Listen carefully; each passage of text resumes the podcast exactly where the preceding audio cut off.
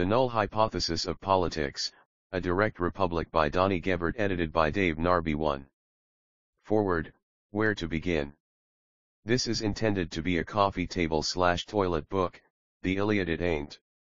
I believe it's a conversation that needs to be had, and what I hope is one of many possible solutions to a shared problem. This isn't an easy topic, it requires an open mind, one that accepts the laws of physics and the weather before forming an opinion about any of it.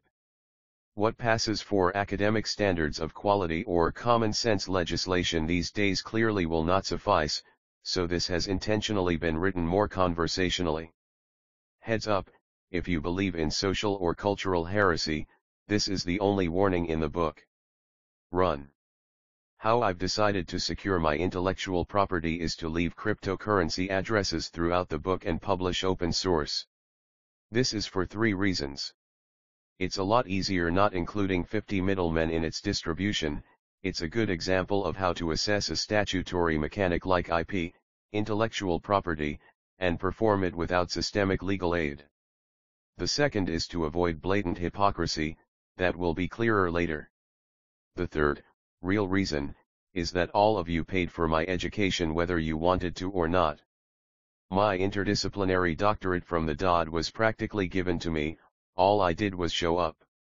Charging anyone for my understanding of the political battle space seems fraudulent and creates a barrier to entry. I prefer to be paid for working, not for sharing information that I gathered on your dime. There's tip jar cryptocurrency addresses throughout the publication if you're so inclined. That said, I need to start this properly. This book is dedicated to my family, both blood and extended, who have educated and assisted me during my life and this course of study. I really do only get out of bed because of all of you. And to my family, Lacey, Gabriella, Anthony, and Victor, thank you for helping this maniac every day. I love you more than everything. 2. Heresy questioning the narrative in America, and everywhere else humans dwell for that matter, has always been unpopular with the powers that be. The status quo slowly changes over time, but that anything outside the narrative of conventional wisdom always seems to be ridiculed regardless of the period in history. Given this, how does even one begin to examine the U.S. Constitution? If we examine various models of history, we can come up with some macro themes. The ideology of a system is just its functioning philosophy, it's the stated intent of the system. The mechanical segment is the testable outcome, the actual results that have nothing to do with ideas or beliefs. The mechanics are actually what counts. The ideology is where the failures, excuses, misrepresentations, and lies are hidden, as they are not visual or testable in any objective way. The relatively short human lifespan can be measured against the volume of history. We have available to us, at the click of a mouse, approximately 6,000 years of historical data. While I only have approximately 40 years of personal experience, I have access to a tremendous amount of data to put to task. Let's get away from absolutes and recognize the U.S. Constitution as positive progress, not the end-all/be-all in human organization models. In the birth, crawl, walk, run cycle of human progress, I submit we are about halfway through crowning. The macro-societal organization systems are just starting to be understood, let alone refined. How laws come into being, and respect for those laws, has changed, and rightly so. As our system has degraded and laws were more and more easily available for purchase, laws were naturally purchased. This has led to petty, selfing, and overbearing laws. The overwhelming majority of these laws cannot be enforced, even if they were a good idea to begin with. When the law is debated for the gains of a few, the law isn't, and shouldn't, be respected. Unfortunately, this deserved lack of respect also erodes how average people interact with each other. Law isn't supposed to be petty or micromanagerial. If it is, it only encourages less and less civil behavior, always setting a new, even more debauched level for that which is acceptable in public. I'm personally very pro-freedom, you should be able to go home and do as you please. However, public interactions need to have a shirt and pants on standard. This is where the rub begins. because there must be some standard expectation of interaction between people, what will that standard be? The law should be the bare minimum expectation of other people's behavior, but it isn't. It's now the plaything of rich and powerful people, because that's how the system works. Let me be clear, you cannot vote this problem away. If you could, voting would be illegal. The system must mechanically change to cause a different output. By definition, change is not the same old thing. That means you must be willing to shitcan your 8th grade civics class. You need to be able to understand the workings of how society organizes in the 21st century. You need to look at all the pieces of those systems as if they were Legos and assemble particular systems to fix the current system where it fails, without creating new faults. The system that was assembled in 1791 cannot function in an age where information moves at the speed of light, period. Any civil planning you think that you can get done in the current system I can thwart, obstruct, or erect toll in your world, legally, since the invention of the telegraph. Why? Never mind why, folks. How? You don't know me. Why should I have this ability granted to me by the system? How is it a total stranger with connections can manipulate the system for 300 million people? The answer is that the system allows for it by making some people superior to others. Everything past that is competency and funding. No one is entitled to a system. The concept that we're all working together is false. Accurately stated, we're all in the same system, and that system has control levers that, without question, enable a few at the expense of the many. If you expect that opportunity to not be exploited, you're naive at best. The system needs mechanical stops that will not allow strangers to inject themselves into your sphere of existence. This means that all processes are performed in an on-chain transaction on a decentralized and publicly viewable blockchain or a known human, with a name and an address, if not a verified insurance policy or personal financial stake locked in a smart contract, performs that act. It also means that the legal system has zero offensive capability. This means that no one can file suit unless they can demonstrate damages. The idea that someone else doesn't like your actions and can ask and slash or bribe the violence monopoly for an injunction is asinine. If your actions harm others and slash or destroy property, they now have everything they need to file suit. No need for opinions to have a legal purchase, just evidence. I'm not saying competition won't push back against whatever I'm trying to do. I am saying the system shouldn't be designed to allow offensive administrative tactics against others. Defense. Sure. But I should have to show damages to file suit or have laws passed to protect me, and without that, I should not have the option to pass laws against you. This sounds odd only due to the fanciful world of 8th grade civics. We were taught an explicit thing and an implicit thing when we learned about the creation of legislation. Explicitly, you were told that you can't make laws by yourself and that there's a group process for doing that. Implicitly, you were then shown a process that would most likely exclude you from being able to do so. You get one vote. The end. It's presented as the only thing available to us, and if the system in place wasn't so corrupt, we might just keep it as is and never be the wiser. We are even trained to revere those that created said system despite its obvious problems. Friends. Change comes from within. I submit that accepting this is the key to fixing our political problems.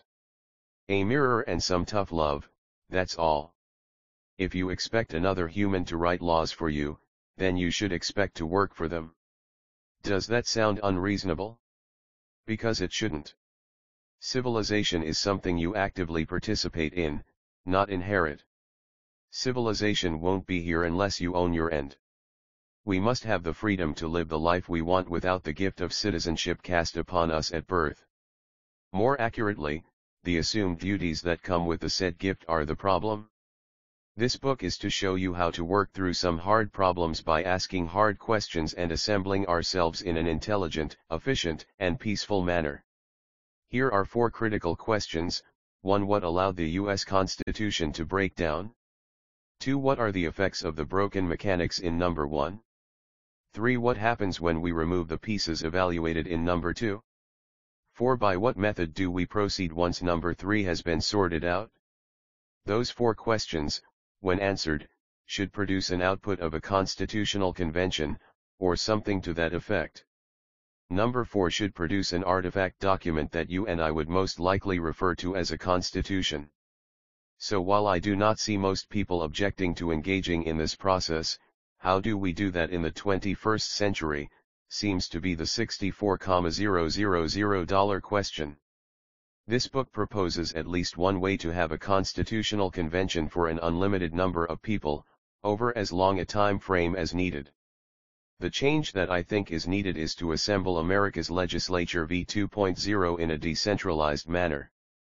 We're aiming for organization without coercive civil governance, and high economic safeguards against the use of coercion and violence, while also dealing with criminal activity or governance models. This functionally changes how elections work, how funding works, how laws are made, and how we interact with each other in the legal sense.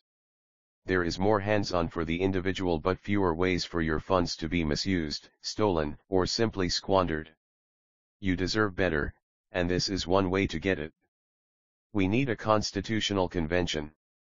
The problem is that the last time our nation did this was 1791.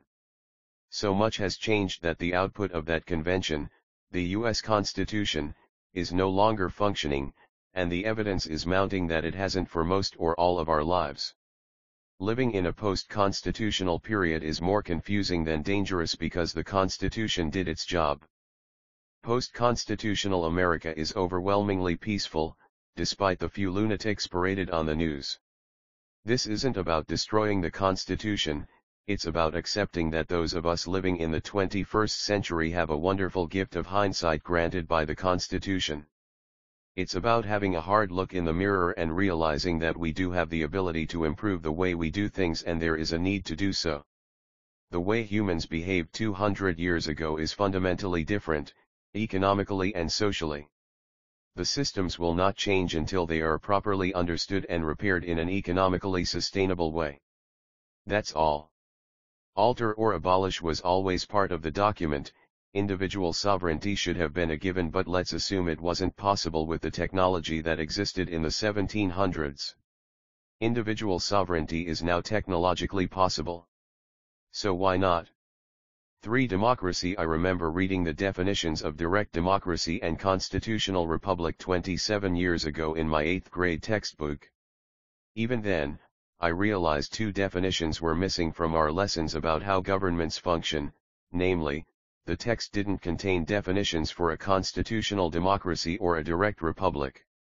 I recognize now that only teaching 2 systems creates a false dichotomy based on our societal biases.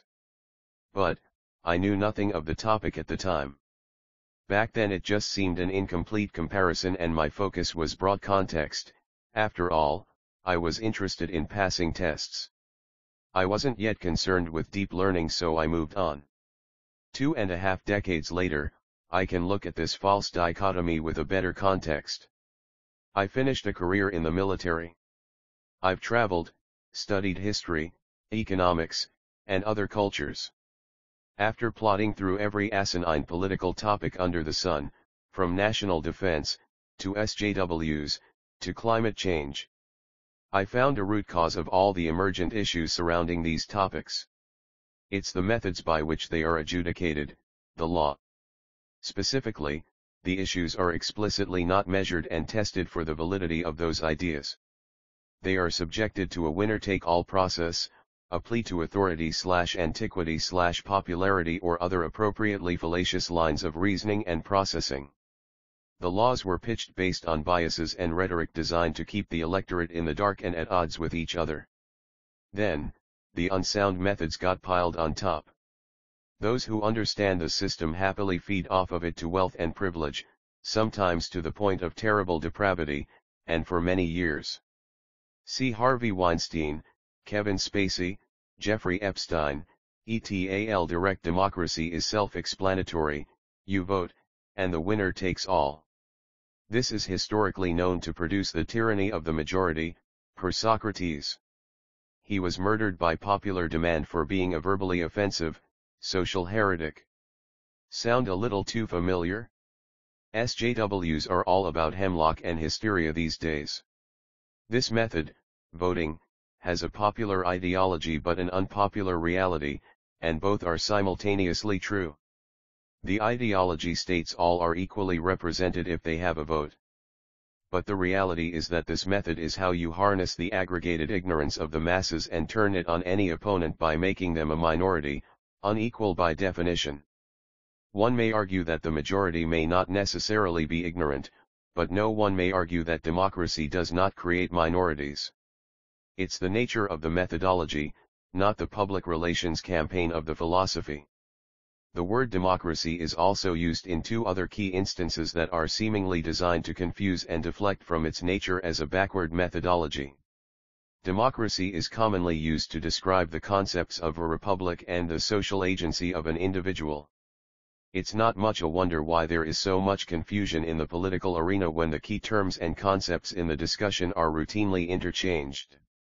While I understand that there are no objective definitions, there are consistent and inconsistent uses of a word concerning a definition or different definitions. This can be due to confusion. Of course, this is also called lying. I don't find it odd that this fact pattern falls into the political arena, one that is eyeball deep in attorneys. Without a consistent understanding of how the system works, someone can be easily misleading with some simple changes in language. Each one of these aspects needs to be addressed, understood, and accounted for, and then systematically planned for if the problems are to be holistically solved. To nail down a few terms and keep the discussion clear, democracy will only be referred to as a method of conflict resolution and interchangeable with the word voting. Democracy will not be used to reference one social agency, nor a republic-type system. Direct will be just that, self-expression of a mechanic or self without representation. A constitutional republic is a far more complex idea than a direct democracy. While defining direct and democracy ensure high-fidelity communications, they are, for the most part, self-explanatory. To understand a constitutional republic, we must first define terms. For republic, the word constitutional just means that which is contained in a constitution. It has no inherent content associated with it. One must read a specific constitution to have any real reference. New Zealand, Canada, China, and Korea, and many others have a constitution or founding document. While this book revolves around the U.S. Constitution, this argument one template may be overlaid on any constitutional document or artifact. The question that arises from this is what makes a republic a republic? Specifically, what functions of a republic are different from a democracy? If all these countries have a constitution, are there any constitutional democracies or are all republics? What's the difference? If all republics require voting to function, doesn't that make all republics just a form of democracy? Google 2 defines a republic as, republic, noun 1. A state in which supreme power is held by the people and their elected representatives, and which has an elected or nominated president rather than a monarch. 2 Archaic, a group with a certain equality between its members. These definitions are not simple and they lack precision. They require other words to be explicitly defined before one would understand what's being said in this one term. That said, the archaic is far simpler and much closer to our shared understanding of a republic. The first definition has large mechanical holes in it. The term state and supreme power can have several meanings. An explanation of how the people and the representative both hold supreme power would be needed. The mandate of an election/nomination process is non-existent and unknown. There isn't an explicit and intelligent distinction between a president and a monarch. We can get several hundred models from this lack of precision. When dealing with terms, it's not that a term must remain simple, it is that when one complex word is added, a definition can change drastically and possibly lead to several meanings. This confusion may be a coincidence, but it also may be a huge and intentional fraud surface for an attorney, politician, used car salesman, etc. to use against someone. To use the complex definition and expect specificity is a fool's errand. Too many variables are spawned by the use of so complex a definition. For clarity and specificity, we'll focus on the second definition, a group with a certain equality between its members. This is only vague in that it doesn't specify what the certain equality entails. Okay, so let's make that legal equality. Can anyone argue against that? If so, then that argument is supporting the case for legal inequality. Best of luck with that. So a republic is a group with legal equality between its members. Moving on. With this definition, we may now compare a constitutional republic versus a constitutional democracy. The fundamentals that break down from here should make sense. A constitution that defines a group with legal equality between its members is a constitutional republic.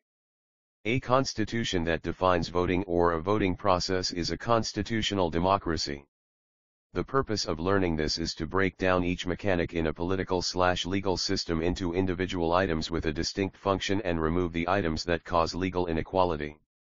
Even with these definitions, we can argue that the U.S. is both a republic and a democracy because both pertain to what goes on in the U.S. circa 2020. However, if voting creates a minority, then a constitutional democracy cannot keep the legal equality of a republic intact. Someone must lose the vote. We vote for laws, directly or via representation. The more thought experiments you run along this line of reasoning, the more it becomes apparent that we live in a constitutional democracy, no matter how one makes the germane distinctions to that enterprise. The use of a democratic mechanic, voting, is a violation of the ideas of a republic, in spirit, in definition, and fact. I'd like to be very clear, sentiments, notions, tirades, and emotional prattle do not make reality. Defining characteristics are the changes, subtle and otherwise, that allow us to communicate accurately and effectively about the attributes that make things different from one another. Our words must be specific. We must have facts, and they must be able to be dissected to a germane level of detail. Good decision-making comes from good information about what is happening. If one is to look at these issues, they are all rooted in that which is and is not legal. You may bet your ass that the lawyers have done their due diligence in every single term to construct the 500,000 pages of law and regulation each of us is now supposedly stuck with. Those people did so with their own best interests in mind, not ours. Are we just suffering from the known negative effects of democracy but changing the words around to obfuscate where the problems arise? Does the Constitution declare equality for all? But then enact mechanics to ensure that outcome unlikely or impossible. We can be certain of that last part, women and slaves were not constitutionally equal. Okay, then how do we turn the tide back into the favor of every person's self-interest, instead of the self-interest of a small group of people who happen to have proximity to law and, therefore, power? 5. A constitutional convention. But whether the Constitution be one thing or another, this much is certain, that it has either authorized such a government as we have had or has been powerless to prevent it. In either case, it is unfit to exist. Lysander Spooner. What would a modern constitutional convention look like? Better yet, what would a modern constitution look like? The Constitution provided a legal framework for economic prosperity. As most people would measure their existence, economic prosperity is the vast majority of that rubric. There aren't too many people living in the third world griping about lack of Wi-Fi, air conditioning, and trash pickup. Their existence is on a far lower standard. Those folks worry about water, shade, and illness. To understand what's right with the Constitution, we have to give credit for what it does. It does provide us a common frame of reference. Flawed or not, we can start from this common ground. It outlines several principles by which civil society is assembled. While the verbiage has been ripped apart over the years by the lawyers, the core tenets are still there, outlining that which the government may not do. There's a common misconception about the rights of free people. Humans don't have constitutional restrictions on their behavior, the government does. Technology has changed two relevant aspects of the government enterprise objectively.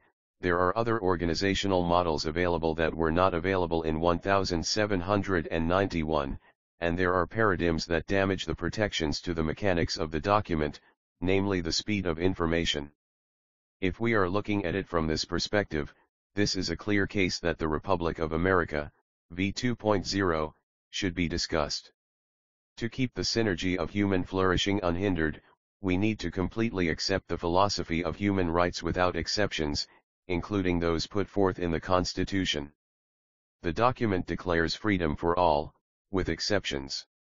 We keep the freedom for all part and prune exceptions, keeping with the Republic definition established earlier. This is one of the reasons everyone needs to create their own personal constitutional convention.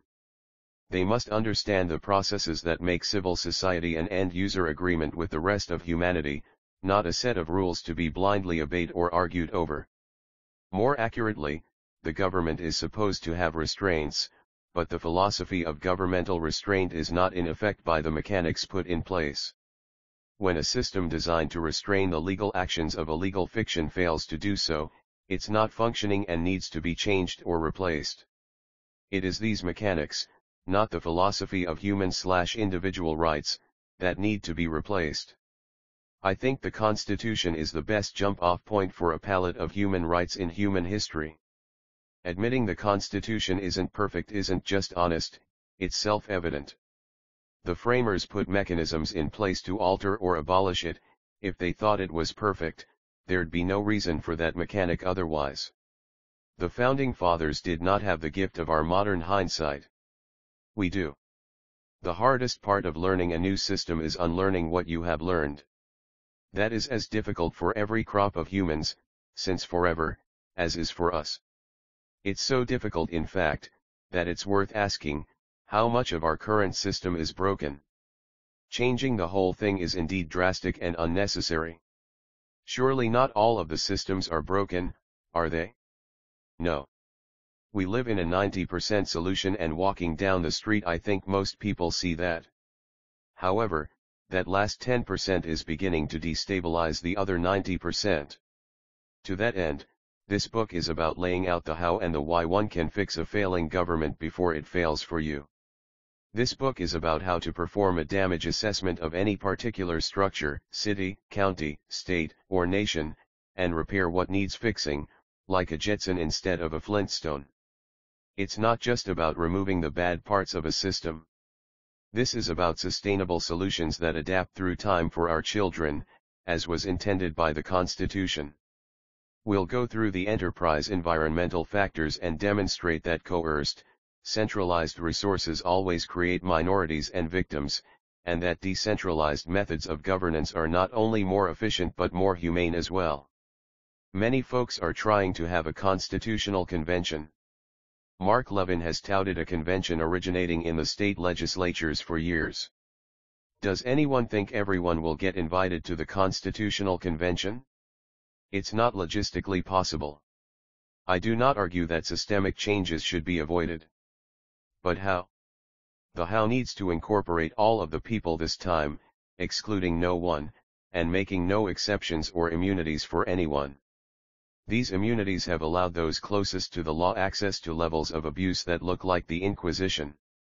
The hardest part of changing the system is unlearning the dogma we've been saddled with. Every one of us has the right to participate in a constitutional convention and ensure the laws we are agreeing to are agreed upon. We also have the right to abstain from the garbage other humans want to live with and think you should be mandated to obey. Regardless of your preferences of legal structure, the cost of enforcement cannot be mandated on anyone but yourself.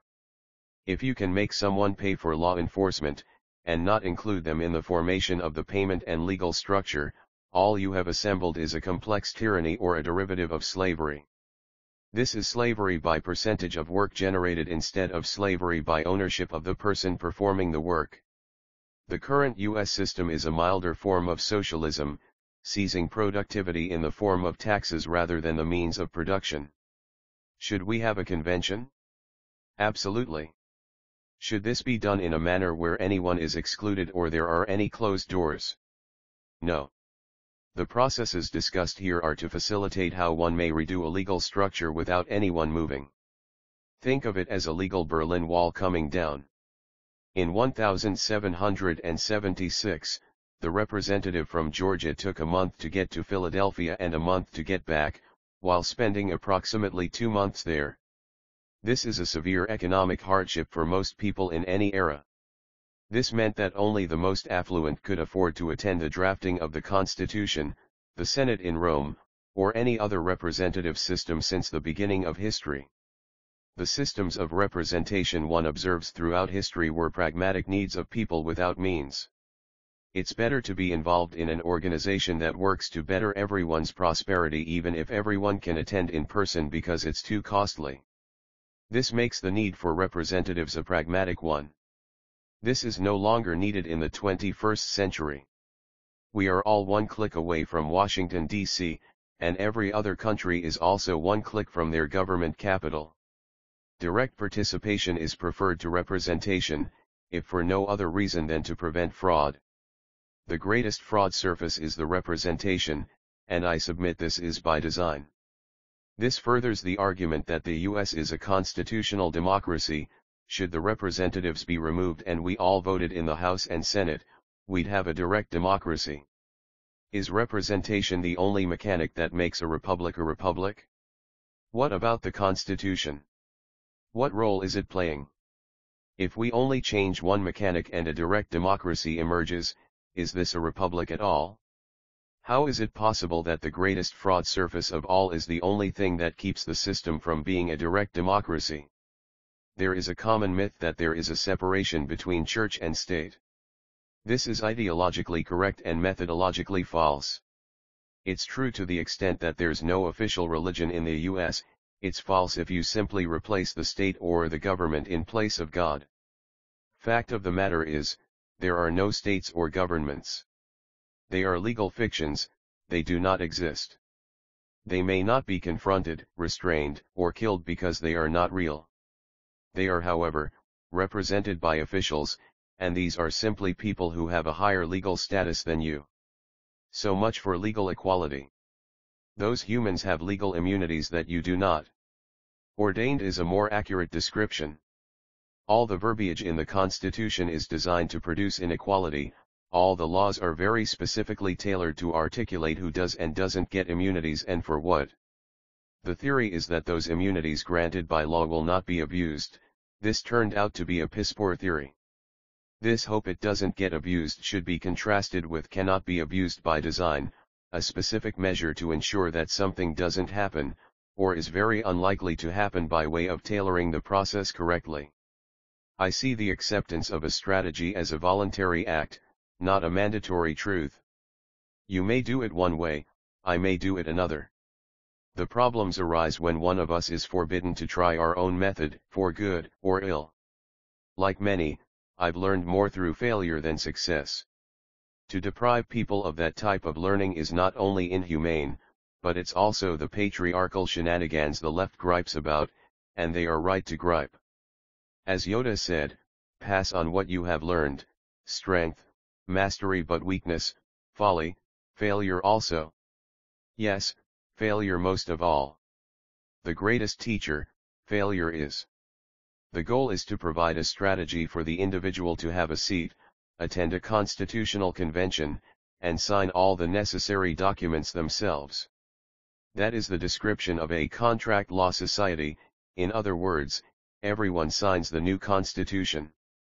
The goal is achieved when the reader understands it is now possible to act as their own representative and make the changes the political system has failed to provide, for themselves.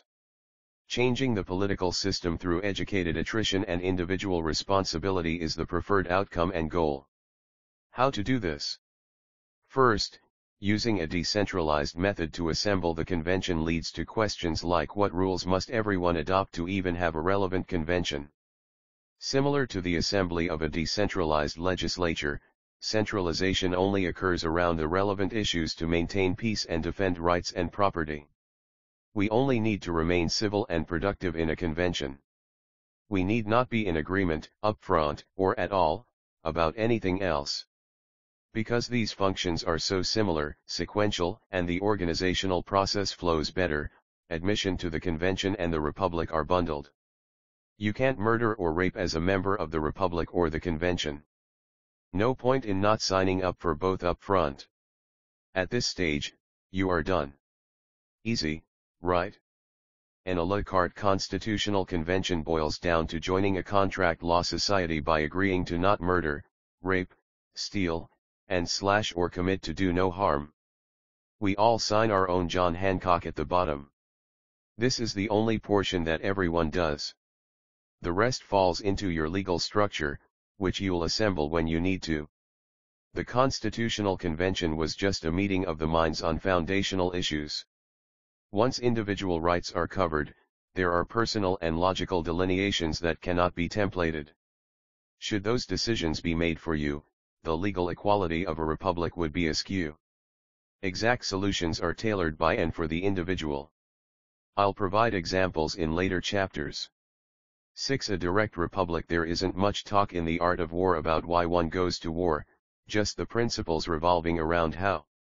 This is very telling about the enterprise. It's not about why. It's about how. The fundamentals of how one solves a problem revolve around the enterprise environment, factors of success, and the strategy and competency of execution. There is no right or wrong way to perform X. The goal is X and it's complete, the end. A phrase I picked up in the military sums it up nicely: if it's stupid and it works, it's not stupid. This is not an ends justifies the means argument, although it can be read that way. This is just a statement of fact. If you Rube Goldberg a solution into play, as long as the machine was assembled correctly, your end state will be met. You cannot blame a farm combine for taking off your arm, only your ignorance about what would happen when placing your arm in the combine. How things work versus how and why you want the machine to work have no inherent connection.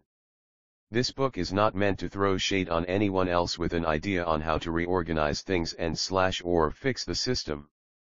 It is designed to argue with those systems, which are typically coercively centralized models, and lay out an organizational method called a direct republic. This argument is not meant to be ideological, but rather mechanical and functional, like a fire escape plan on the wall. This book isn't really about why, though there's a lot of that thrown in. It's about how. The real issue revolving around politics is that at this point, there is a single, mandatory choice made. A false dilemma, Republican or Democrat social decision, and then legal immunity for the actors. We have one bucket of funds, taxes, and now we fight over whose way should be spent, and who should be immune from legal recourse. There is no good reason for this. Maybe a historical argument can be made that there weren't enough resources in yesteryear, and something that sort of works, is better than 2 or 3 or 5 failed works. Fine, but that argument is no longer valid, because we live in a time of vast resources and productivity. We no longer need to have a single focus in our mutual efforts. There's no need to share, and fight over, a single resource pool to accomplish societal functions. Compromise is not the best method of conflict resolution. If all do not agree to said compromise, this is how you damage a functional model with methods that you and I would avoid in person. Congress is my running example for this. All processes have facets or surfaces, by their nature. This describes a structural member of a process or an organization to which I can attach something, like flesh on a skeleton. By looking at the system structure, you will start seeing how processes can go afoul, intentionally or through honest error. Also, someone is looking at every panel in the IKEA diagram of those processes, looking for ways to exploit it. That's just life. For example, if a mayor has the privilege of doing city business behind a closed door, you'd best hope he's honest, because that closed door is a huge fraud surface. Should the mayor need a safe space to conduct public business? Nope. Public business and bids should be just that, public. Everyone knows you have no expectation of privacy in public, yet public positions routinely come with immunities for behavior and process that provide the ability to commit fraud.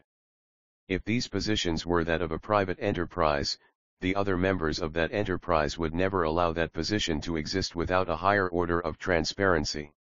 It's bad business practice and a fraud opportunity that co-workers wouldn't bet their paychecks on. With government, it's the design of the system, and no one is incentivized to stop the nonsense. They're given pensions to not know and not find out and not fix the problems. A project can have several successful methods to fulfill the goal. Why not have separate mechanisms, to each their own? Let the Democrats participate in one method, and Republicans participate in another. While this may sound a lot like overly passive conflict resolution, it isn't. This method is allowing cold, hard reality to be the opponent, not another group of people. Pick a topic, any topic, and you get differences about how to solve a problem. Republican solutions, Democratic solutions, Green Party solutions. Everyone has an idea. Why do these ideas have to share resources? Why isn't each solution specific to their own party? Why is the law used as the battleground for a single, universal solution? It's not necessary. The law can define how two systems can coexist. I cannot tell you how every group will solve every particular issue. Different solution sets present themselves to different people. Democrats, in different geographies, e.g. California vs. Massachusetts, will use their own environments and resource pools as they see fit, and there is no inherent need to standardize. No one can guess what local solutions will look like, because no one knows better how to solve local problems than the locals do. I can say that when all parties fund their own solutions, and agree to let the others to their own solutions, competition will determine the outcome, not the law. The law needs to prevent all the conflicts it can and structure the more difficult issues on a case-by-case basis. It cannot and should not structure all conflict, as if by holy writ. For example, Democrats typically fund education and Republicans fund national defense. As a rule, each party has their own stance on the issues. Why not get out of each other's way? Why not have separate DOEDS and DODs for Rs and DS? There's a fiscal hostage situation, used as political leverage. I paid in so I get a say is a legitimate complaint, more so when forced to pay. While I cannot comment on all the potential outcomes of this method, I can say that when you are only paying for the social programs you use and/or desire that your contribution was yours and the outcome was yours. If it was too expensive, that is the feedback you need. If there was damage caused, you may be held as an accomplice held responsible for cleanup. Involvement isn't always positive, but that was your choice, and you can leave that organization after that situation has a resolution. However, the real effect of a direct republic has implications on multiple facets. It's not just a less conflict-prone method. It removes middlemen, which are the greatest fraud surface, and the immunities they give to themselves. It is also, de facto, the process of decentralization. The most important feature is the removal of the go-betweens and the immunities the legal system give them. You want your power back, without a political vacuum? Fill in your part with your part. No vacuum.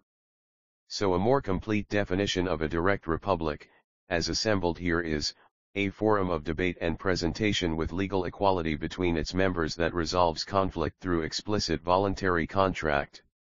The current model of the Constitution has two parts to be understood in their own spheres of influence, ideology and mechanics.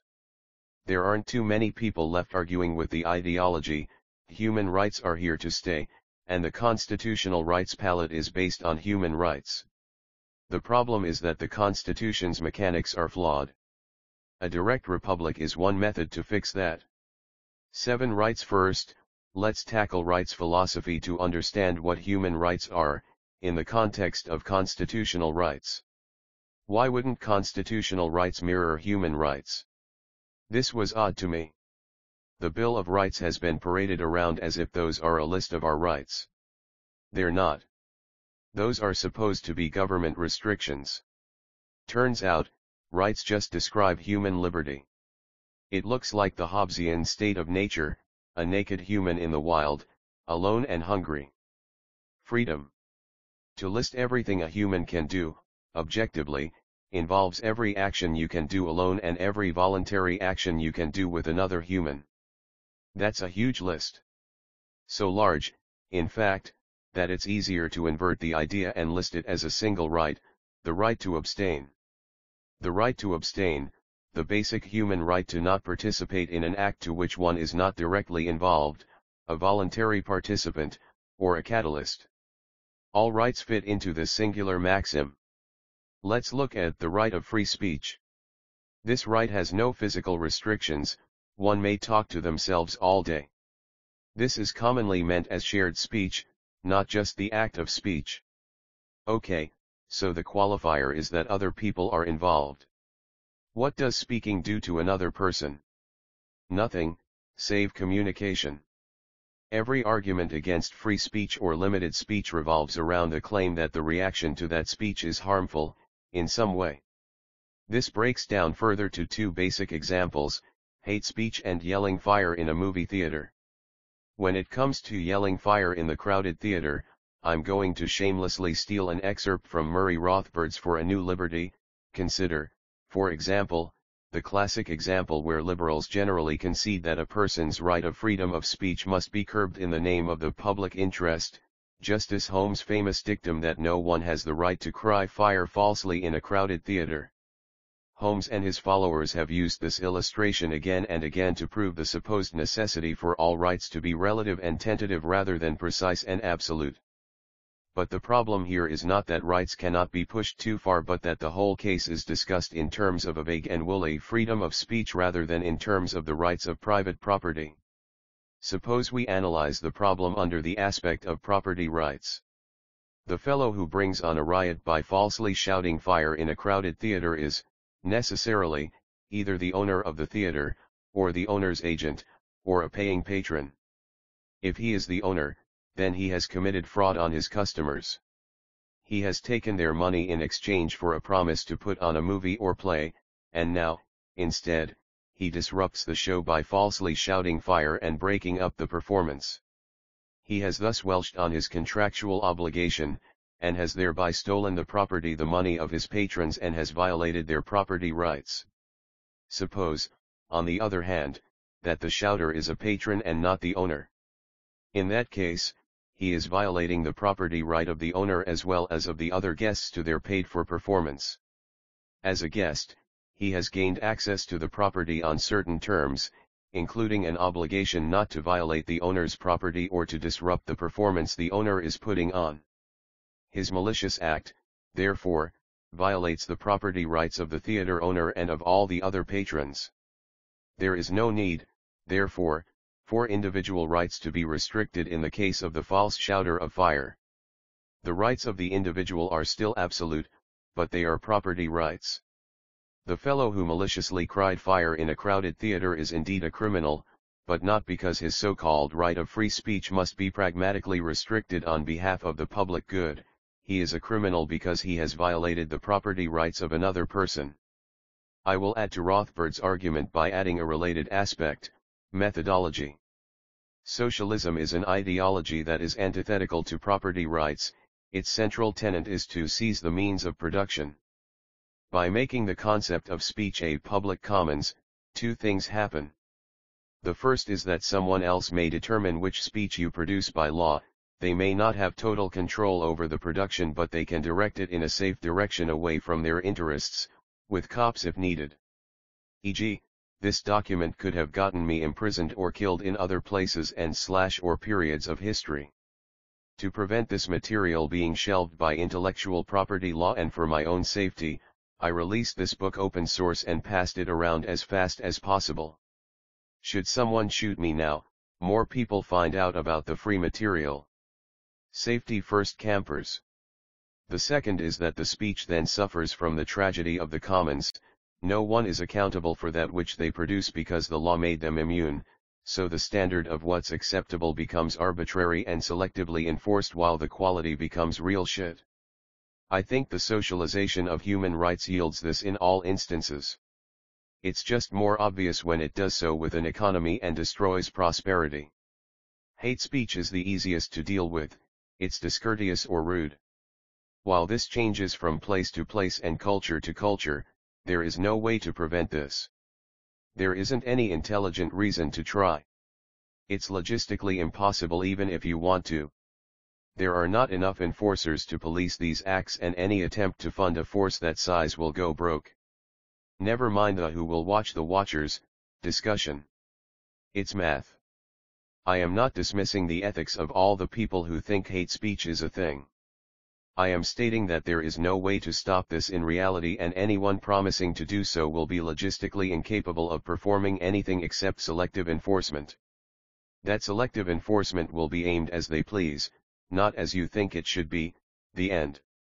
My 2 cents, get over it. People say stuff.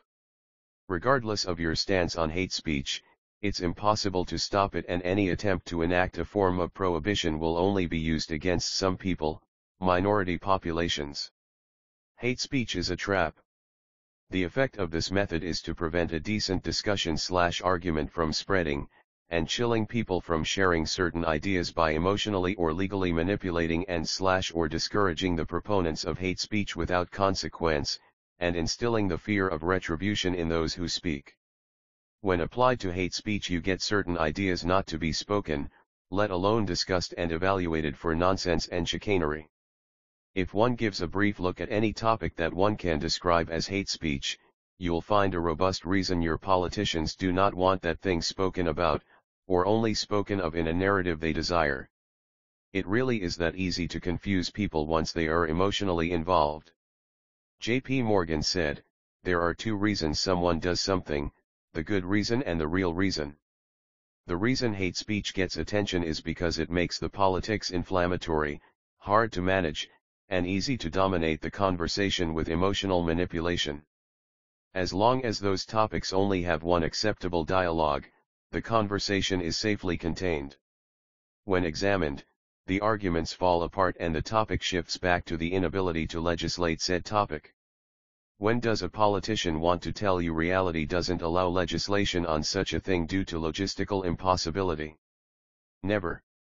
They will instead lie to you and have some proposed legislation hot off the press to ensure their role, and pension, in a solution. The more one approaches the study of rights, the more the topic comes back to the right to say no for yourself, and with no law empowered to change that. To ensure this feature was preserved, it came to me that law needs to be modular and personal, and that each feature needs to be mechanically inseparable from the system. By doing this, the constitutional/human rights would be absolute.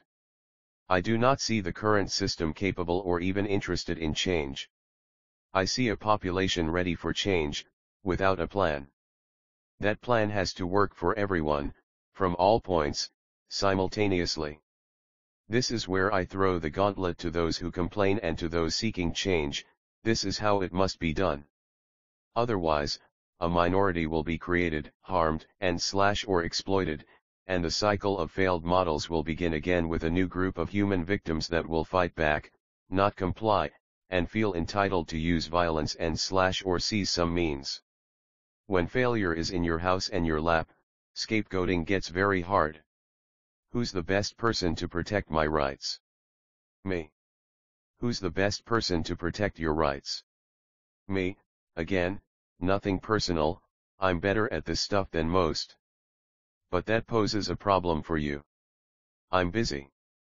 I cannot be there for you, but even if I could, I can't be there for everyone who reads this book.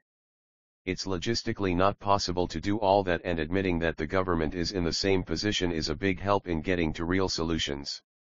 The simplest analogy I have for this is to think of a game like World of Warcraft. I'm experienced at the game, I have the tools and level to prove it. If I could change the game to help a level 1 player spend the maximum amount of time progressing and learning in the most efficient manner possible, I would give them my high-level armor, and no weapons. The armor will allow them to rarely die, but they cannot progress faster than their skill level allows. To translate this into a legal structure, I'd need to design the rules to outfit everyone the same, maximum armor, and no weapons. The legal system isn't supposed to crush or grieve you for being inexperienced. To an extent, we can make some parts of the law so difficult to get involved with that novices cannot apply and ensure that the less experienced are safe from themselves until they demonstrate competency. The rest is a learning and participatory structure that you cannot get dragged into and forced to subsidize. That's the functional understanding of a direct republic that I work with. I can't solve your problems for you, but I can get everyone out of each other's way so each can understand their own bailiwick. How you clean up your intellectual knowledge gaps and fiscal societal slippage is your choosing. 8. The law. A direct republic produces a vehicle by which the machinery of freedom may function. In his book, Dr. David Friedman, son of Dr. Milton Friedman, makes the case for market-based systems of law. 3. The technology to deliver this methodology is in production or use as this book is written. These new blockchain, peer-to-peer systems are a vehicle which can produce quality decentralized law and legislatures, tailored to the individual's need. A modular system allows for different people to engage in different degrees of law without further social involvement and/or subsidy. Everyone must agree to the Constitution/basic contract. While this sounds forced, it isn't. Anyone unwilling to agree to and/or allow human rights is, by any intelligent definition, not civil. That's why it's imperative to leave the basic contract as small, yet specific, as possible and add no duties upon anyone. Conservatives call the maxim do no harm. Liberals call this maxim live and let live or give peace a chance. Libertarians call it the non-aggression principle. Socialists call it punching a Nazi. High time to be a lil antisocial, methinks. It's not about placing ideological or nationalistic duties upon anyone. Treason is a nationalistic notion better described as a breach of contract, except treason requires no contract. It assumes you had a duty to think/behave in a certain way by birthright. Military members sign a contract, they are liable for something like treason. The average human on the street cannot be assumed to be loyal to anything. Remember, the mechanics of treason looks like changing your mind. Unless you agreed to something beforehand, it's imperative everyone has the freedom to change how they think and why. We can address the might makes right elephant in the room right here. In The Machinery of Freedom, David Friedman demonstrated how the interactions of property rights, including physical harm as your body, is a type of non-transferable property, that human, and even non-human, species recognize as territorial boundaries and defend them, with violence if necessary. Each participant in the altercation understands that they may be wounded or die if the escalation in a conflict arises to violence. In theory, a cost ROI is done where the defender will need to put it all on the line because they cannot lose all they have to an aggressor, which is subjectively true. Some folks will die if an aggressor takes the last of their food, money, shelter, etc. They must defend with their lives, if necessary.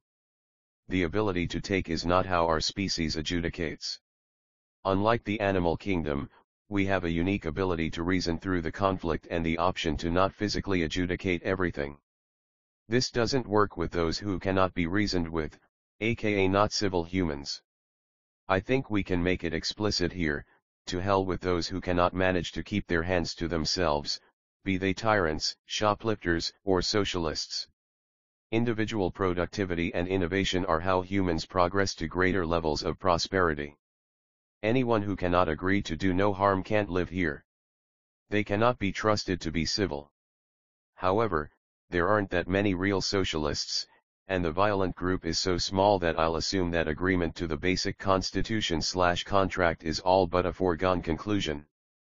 Also, this system doesn't prevent socialism, as defined by a socialist. They may practice economic socialism without borders, simply by knowing the in-network socialist venues. They may not seize any means. This system weighs all the incentives of civilization for the cost of a signature. My friends, the most dangerous group are the dishonest. They will lie and sign the contract, and be dealt with later, as is the nature of criminals. With the violence issue addressed, we can agree that all violence should now look like the defense of oneself and property, self-enforced and/or by contract, or crime. Again, it's not that all the systems in use today are trash.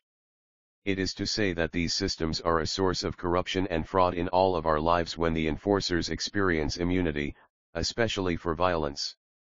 The remedy is to make those structures voluntary, a la carte, and accountable. Some cities have fired their police. Did real crime disappear? No. The statutory nonsense went away and crime dropped. Statutes don't help keep the peace, and your local cops are only willing to have peaceful interactions unless they need activity points. They are incentivized to harm, so they do. You didn't think speeding and tail light out were actual crimes, did you? These are excuses for legalized theft, nothing more. They serve no social purpose and are the cottage industry of a nanny/tyrant state. However, they are executed by just doing my job types, and that is not the guy you need on the watch, e.g. Broward County sheriffs, not even trying to stop a school shooting. Police services are also bundled. Bundling is the process of taking something positive and something negative and offering them as one inseparable product. 9-1-1 service sends a cop to every scene, regardless of the need. Safety first isn't efficiency first, and there's no reason fire and EMS cannot do their own security. They certainly have the right to defend themselves. Fire is more a function of your homeowner's insurance than the state anyway. Funding EMS can also be done under homeowners, medical insurance, a la carte payment, subscription, or any combination thereof. The sky's the limit when you and a vendor agree to a service that is delivered to you. The cost, service, and methods delivered are not up to you when some politician figures in his pay and pension in before any problems are addressed with a finite budget. Addressing law with modular, unbundled solutions also ensures that NAFTA and TPP-type laws only pertain to the players, not an entire population. The upsides and downsides are experienced by the players only. This is how successful ideas are allowed to flourish and garbage ideas are allowed to fail. Also, the twisted logic used to place blame becomes very difficult to transfer to the opposition. Your structures will succeed or fail based on the contributions and actions of the in-group. There's no legal standing for out-of-group actors to take land and resources, interfere with the administration, or interject subversive methods into the in-group organization. At worst, a direct republic is calamity isolation via compartmentalizing disaster. Again, the feedback gained through the isolation of an idea allows the actors a greater mastery of the enterprise environmental factors. Maybe your city cannot afford a fully functional fire department. How does that failing system get remedied? Do people pay more, or do they choose to live without? Will they be able to get fire insurance? Will the insurance company subsidize the fire company to lower that risk pool? The methods used by the state to answer these questions don't, nor do they provide sustainable solutions. Borrow, inflate, and refinance is what they do. The dollar unpegged from gold before my birth and is just starting to see the end of its life cycle. The inflation hiding tactics, like hiding the inflation in the stock and housing market, have given the dollar life far past what it should have, and the rising housing prices allowed the state to collect more taxes. They hit up over $250 million people by stealth taxation, coming and going. How convenient. A system life cycle, such as a fiat currency system, that lasts as long as a human life is not only difficult to understand, but hard to argue with when it appears to work for so long by one person's reckoning, even when it's leaking fraud the whole time. This is done carte blanche by the politicians to silently rob people through systemic weakness. Unbundling law and government services allows people who lead simple, unsophisticated lives to only deal with the amount of law they need, when they need it, as is their human right. International trade may be the realm of lawyers because the settlement and adjudication agreements are bound to be complex, if not multilingual. The methods of risk and trust one may want to engage in are not objective and shouldn't be standardized by strangers, let alone weaponized as the law has become. The next several chapters will address the decentralization of other monopolized government services into unbundled, modular issues.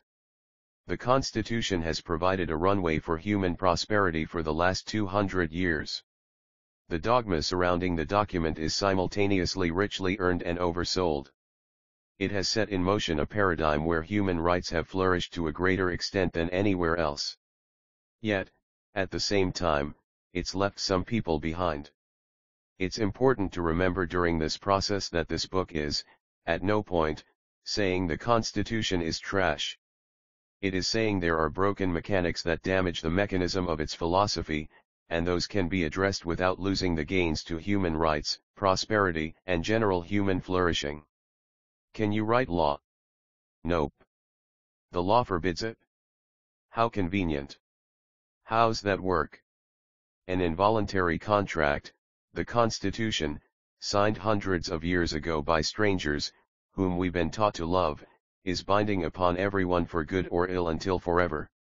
Again, this is not about ideology or throwing shade. This is the current mechanical foundation of the system. When you get past the sales pitch, you can see how this process is mechanically flawed, even before you read it. This is both economic and intellectual socialism, in one document. It's the cracked foundation that authoritarianism brings to any process. I know a lot of constitutionalists that don't like realizing their document has been tainted with socialism. This is Marxism, 30 years before Marx was born. I'd like to be definitive with this, this is by design and meant to exclude the masses to be abused by a few. Please do not be so naive as to think the public servants are unaware of all this. The current system is someone else's solution for us, all of us. There are far too many coincidences and similarities, at this point, to conclude the incidental channeling of power and immunity. The clergy of the Catholic Church has used its position to shuffle sex criminals to new locations for centuries.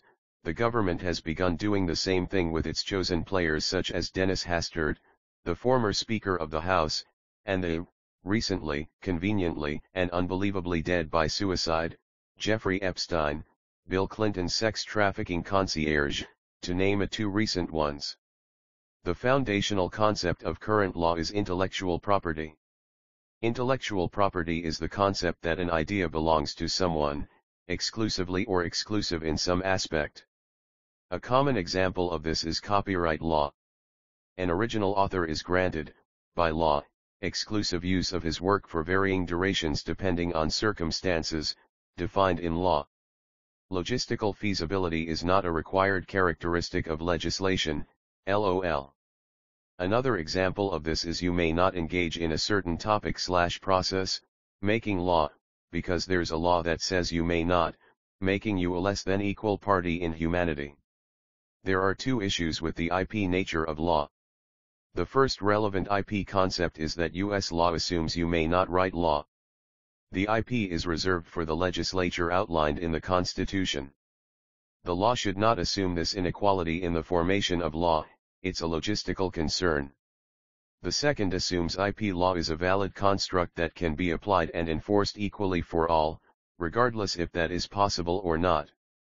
Logistically, the law cannot violate the second law of thermodynamics even if the process of making it is properly followed. The interesting delusions come from legislation that cannot function/be afforded, yet got past an entire legislature. I find no harm in assuming that we'd all like to see everyone everywhere flourish, just not at our own expense. I don't spend volumes of my time and labor improving my life and that of my family so that it can be taken and given to someone else. When I have excess, I give what I can, to those I can. I also fully understand that no one group of people has the perspective to have a successful war on poverty. The idea is fundamentally flawed, on its face. Poverty cannot be killed, it's caused by the second law of thermodynamics and will always exist until overcome by work. Work on poverty doesn't quite focus group the same. I know, saying that wars should end is heresy in 21st century America, especially coming from an old warhorse like me. While I do understand there's a time and a place for war, how modern Americans accept and declare said event is not done in a manner in which Sun Tzu would approve. It's also why all of America's wars in the 20th and 21st centuries have been abject failures for the little guy that those wars were supposed to protect. The American taxpayer lost all the wars, even the ones that were won. Those granted immunity by law can be inhumane, inefficient, and extremely dangerous, sometimes by design. The people placed in these positions believe they can commit acts in the name of the greater good or the law. See Madeleine Albright's reaction to the notion that 500,000 Iraqi children dying to sanctions and saying we felt it was worth it. The cell phone camera revolution has shown the methods employed by law enforcement and government actors in general. These methods operate in a legally and financially immune paradigm.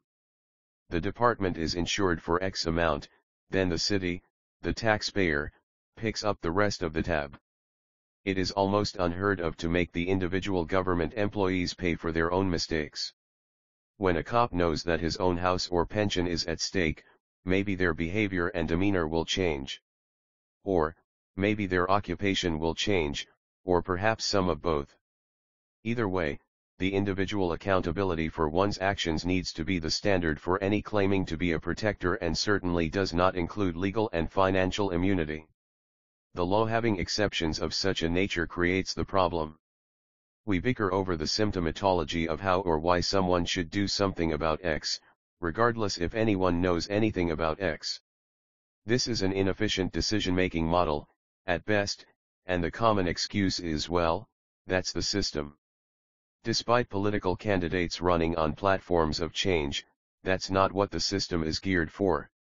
Therefore, that is exactly what has changed. Nothing. This is what we are seeing in the unraveling of law, immunity for actions, despite those actions being otherwise forbidden. It's obvious when a police department investigates itself and declares no wrongdoing. Never mind the obvious conflict of interest, they change the words around, as another layer of chicanery. They do not say the officers did not violate any statute or commit any crime. And the legally nonsensical term wrongdoing is used. This means they are not lying when they say the cops did commit a crime/statutory violation. They are not lying because they didn't say it, they said wrongdoing. That's what makes it okay, and best of luck doing your own investigation. Criminals are not referred to as wrongdoers when there has been a violation of statute, they are called suspects, detainees, violators, or criminals. Why isn't this language used about state/government actors? Unless they are being thrown into the system, they are spoken of in generous and non-suspicious terms. This is the first layer of covering for themselves without recourse to the customer/taxpayer, save an armed revolt. Does anyone wonder why public officials are allowed to hide their addresses? For I don't. They stick the bill for their livelihoods, pensions, and security to you, and the law says you will pay it or feel its wrath. This is the mechanical immunity that needs to go away, forever.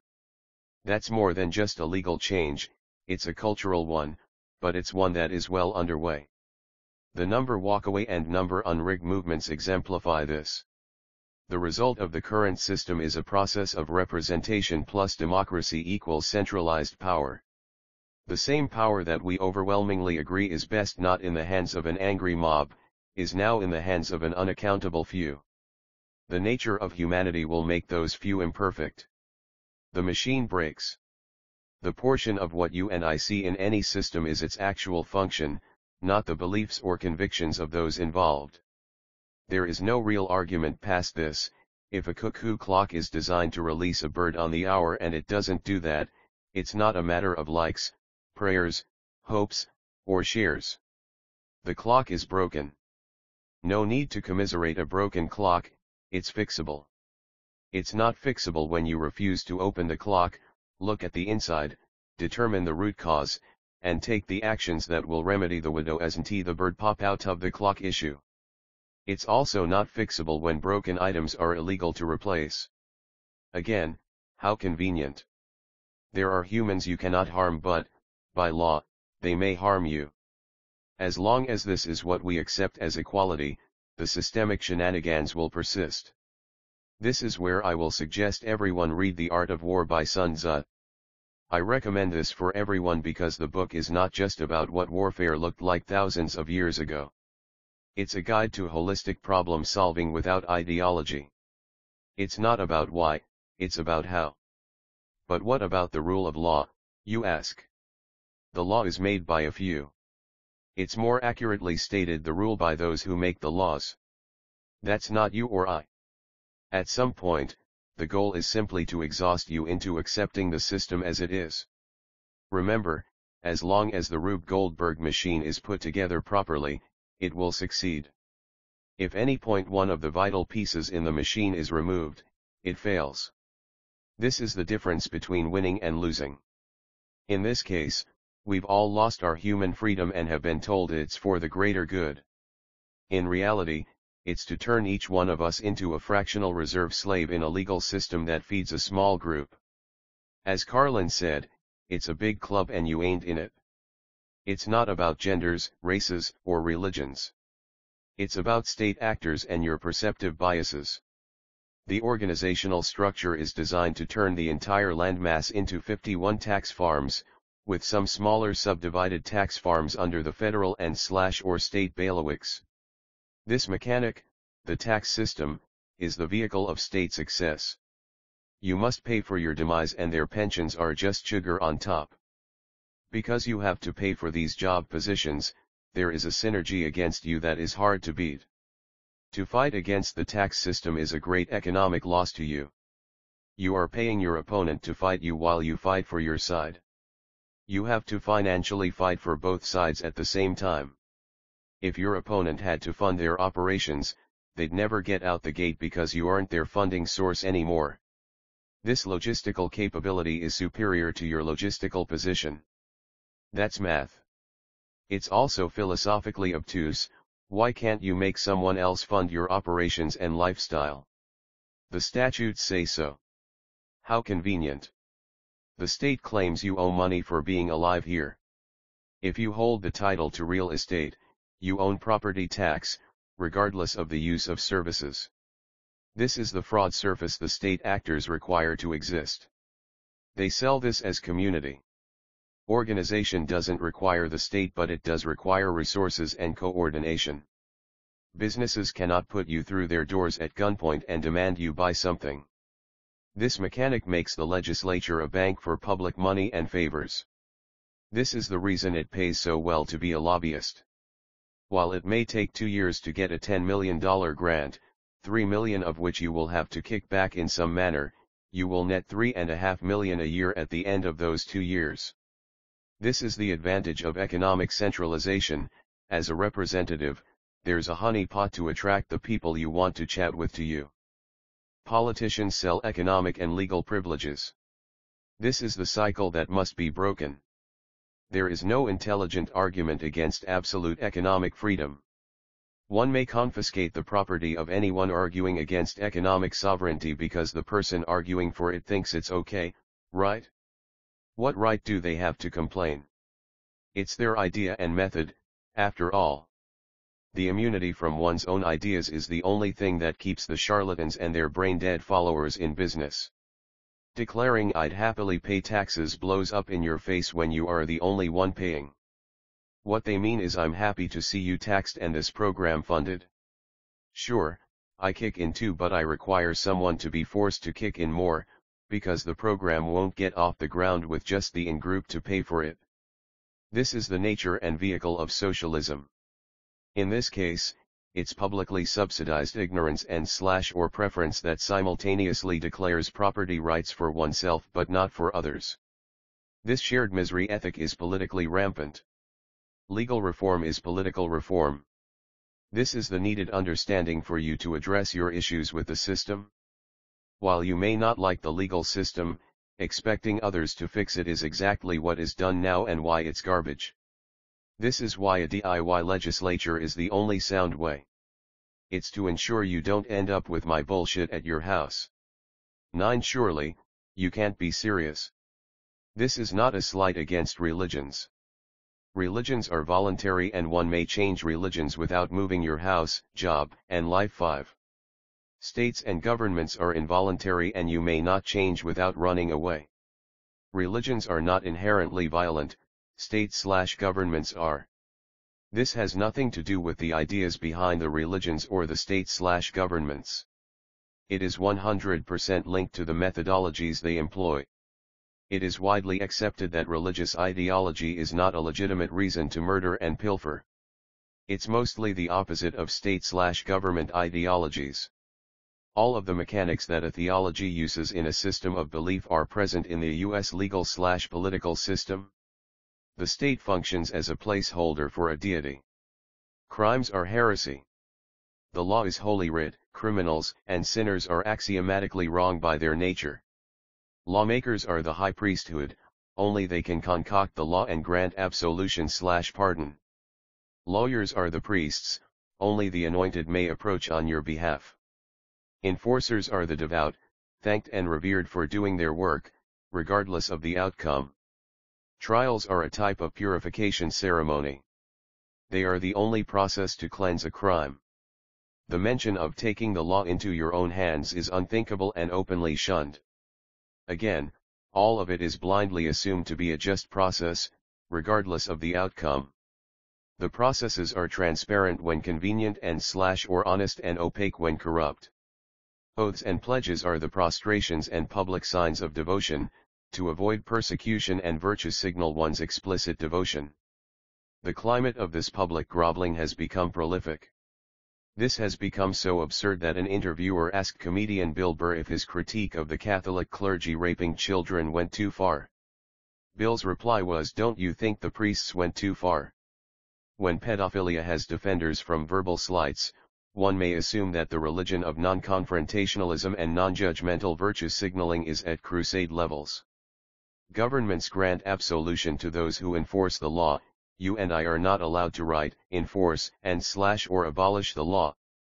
This is the mechanical/legal immunity that makes the ideology of any particular religion/state/government irrelevant. While the common myth is that the separation between church and state is very real, it's not when it comes to the manner of methods department, and that's the department that matters more than anything else. It's in the facade of ideology and the continuing narrative that better ideas deserve such immunities where we see inequalities appear. This is for all practical purposes seizing the means of intellectual production, via the law. By using the concept of the rule of law to exclude other methods, one may remove the right to not participate. This line is where slavery, the law, and Marxism coexist. The law, not written by you, declares your productivity be commandeered for the greater good, not benefiting you, and resistance is unlawful. Those coming to steal from you have immunity to do so. It's the same baseline problem in Venezuela. The common good is too expensive when only a few determine what that good is and that you will be forced to contribute. Milton Friedman described it as A and B deciding how C will help D. You have to believe in and/or be trained in centralized law to be fooled in this way. While the concept of the rule of law is not being contested here, the manner said law comes into being is. The political/legal landscape is that if one thing is not right, the entire argument fails. If any point a Rube Goldberg machine of success has an interruption in the flow of energy, the motion of the machine will stop. If any point in the legal system you are disenfranchised or boxed out from participation, you've lost your agency over yourself. This means the system is set up to deny justice or service if a failure is present, by design. Yes, these services have systems to provide feedback about what section needs to be worked on. The point is, the system's not assembled to not fail. When the system fails and allows your human rights to be violated, or is the catalyst for that violation, you are expected to accept that failure. You are not allowed to fix the broken portion, and it will apply to you again tomorrow. I recognize that the key to undoing this is education, but it's also more than that. The systems in place have gone out of their way to be as ergonomic as possible. Removing some of these systems contains both educational and pragmatic hurdles. It's not just being angry about the sheer lunacy contained in the system these days. Removing X, let's call that eminent domain, also affects Y, let's call Y roads. It's not simply removing the eminent domain ability from the state, It's about teaching everyone what an easement is, how to use them, why that happens, and having an ability to enforce the contract without cutting corners and giving the state the legal right to redeed property without the owner's permission. That's quite a bit to learn, and that's just one state function, nor have we addressed how to do micro-easements across large areas to make something like a road happen. Professor Walter Block has several books on the topic. No one answer works best. There are options. The heartwarming part is that's why the system gets difficult to fill in sometimes. Any portion that requires your input is not for me to choose, just describe. I cannot fill in your options for you and the system. A direct republic is intentionally open-ended. Humans have to be told it's okay to kill and steal, as a rule. Very few do this kind of thing spontaneously. The majority of exceptions you accept are via law, either natural law in the case of self-defense or statutory law when the cops declare statutory violation. This process looks like deciding to live your life in peace and then have an adjudication system, should you need one. Why have an adjudication system where all things are assumed to be a universal mandate and then, after you've complied, you can live your life in peace? The abolition of the legal system is not too far-fetched. However, without a plan, I can accept that this wouldn't sound too appealing. A lot of work would need to be done from scratch by millions of people. This book is the plan to make this process as easily understood as it can be. No, a government failure like the USSR is not a better idea, even though the US is headed in that direction. It is a better idea to have the tools for a transition before that transition. What was on the other side of the Berlin Wall when it came down isn't anything anyone wants to go through. 10. The legislature. I posit that it is the right of every man and woman to form their own civil society and legal systems, but they are unable to because there are no societies of one and no one needs to adjudicate with themselves. The concept of society requires others to be involved and not necessarily those you agree with. A homogeneous society seems pretty easy to live in. This is like Earth circa everything before the 18th century. When 90% of the planet are farmers, agreement isn't difficult to come by because the same perspective, one of agrarian survival, is the norm. That world is gone, I hope forever. While some romanticize the idea, very few will subject themselves to the lifespan, poverty, and standards of that time. Any first-world ideologue that supports this lifestyle may become Amish or go live in Central Africa to satisfy their urges. We needn't join them. No need to tear down the modern world for the sake of a few coffee house morons who've never missed a meal, let alone done a month of hard labor. The first world is great and we're keeping it. To this end, the centralization of law is a very real problem. Some people call it socialism, but it's more than that. It's not just how the law affects the economy. It's how it affects the way you think and understand the world. The law limits what is possible, in most cases arbitrarily. This is extremely detrimental to an economy and the intellect of human beings. I admit shying away from the phrase awakening, but I've met several people who will use that term openly. I'm warming up to the idea that our species is in the middle of a paradigm shift in our understanding of how things were and where they're going. I'm also forced to admit that much of the schooling I received was organized propaganda, not an education. The curriculum was designed to get an outcome, not enlighten. All of this was legal, mind you, every mandated day of it. Amazing how it's not Chicom-style propaganda when your government does it. In an effort to stay away from the word utopia, we have to start where we are at. 21st century America is a centralized and failing system. The federal government cannot pay its bills. It prints and borrows to keep the voters happy, and the cycle is spiraling down because too many people, the world over, have gotten wise to the subsidy racket. Voting, in many cases, is little more than aggregated ignorance, and that's assuming that it wasn't pure ballot fraud from the back room of a Broward advocate for a county avis. Leaders have falsely told millions of people the world works in a certain way. As it turns out, political rallies aren't for spreading valuable information. They're for propaganda and emotional abuse of the masses to get them moving in one direction. Be it lemming or sheep, it's not a good look. The real landscape we all live on, like it or not, is economic. You produce, you trade. If you don't produce, you can't trade. If trade slows, there are fewer goods and services for everyone. Any message spread to the masses that the world works in another way falls between misinformed and bald-faced lie. If someone tells you they create jobs and spend their days making, planning, and delivering speeches, they do not create jobs. They create a narrative. Successful narratives get you emotionally involved, not intellectually involved. This is the art of politics. Mind you, politics is worthless and not any tangible benefit to you. The organization represented is what you need, just not the middlemen.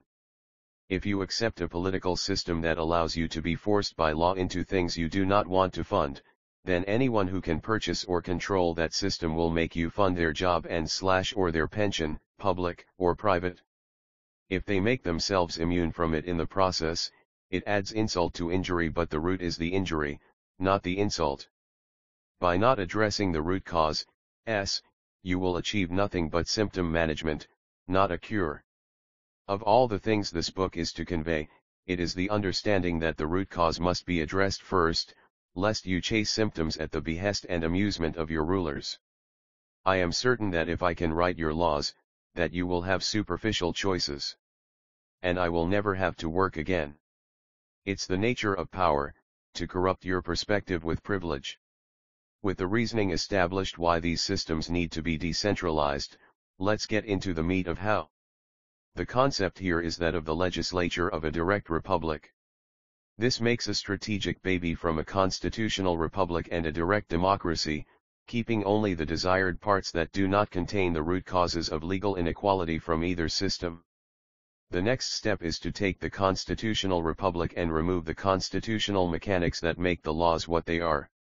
We keep the rights philosophy and expand those rights to all humans without exceptions.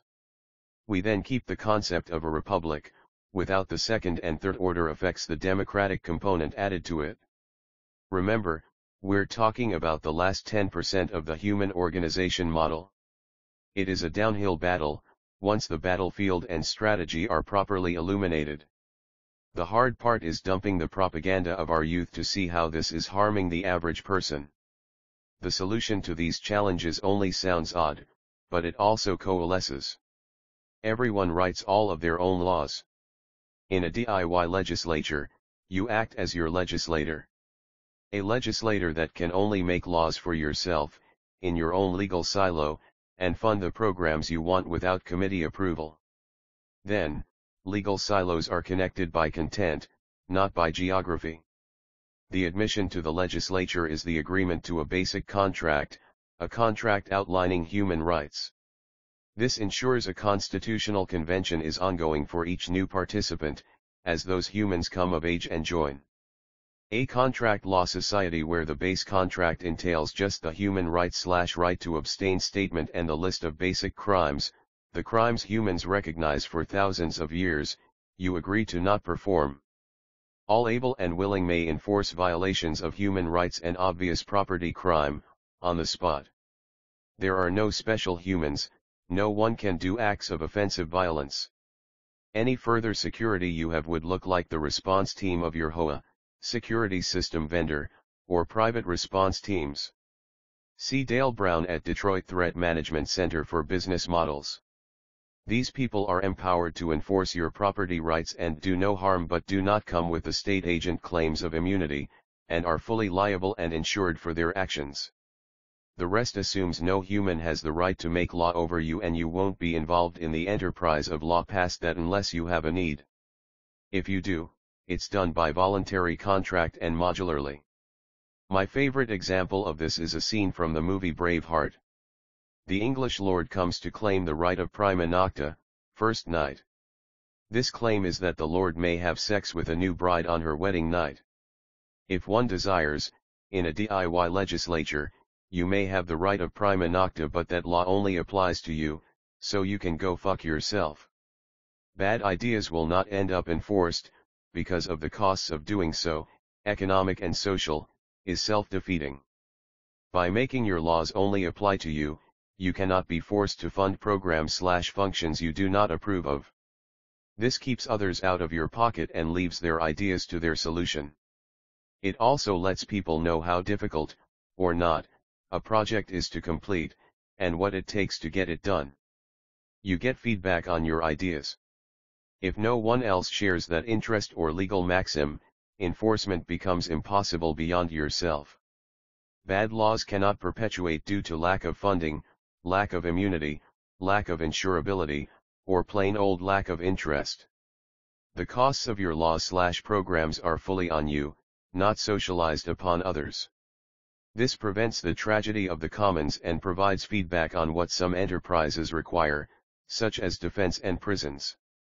The liability for your actions and contributions are fully on you. Immunities do not exist. The financial or contractual risk is 100% yours until someone will contractually insure you.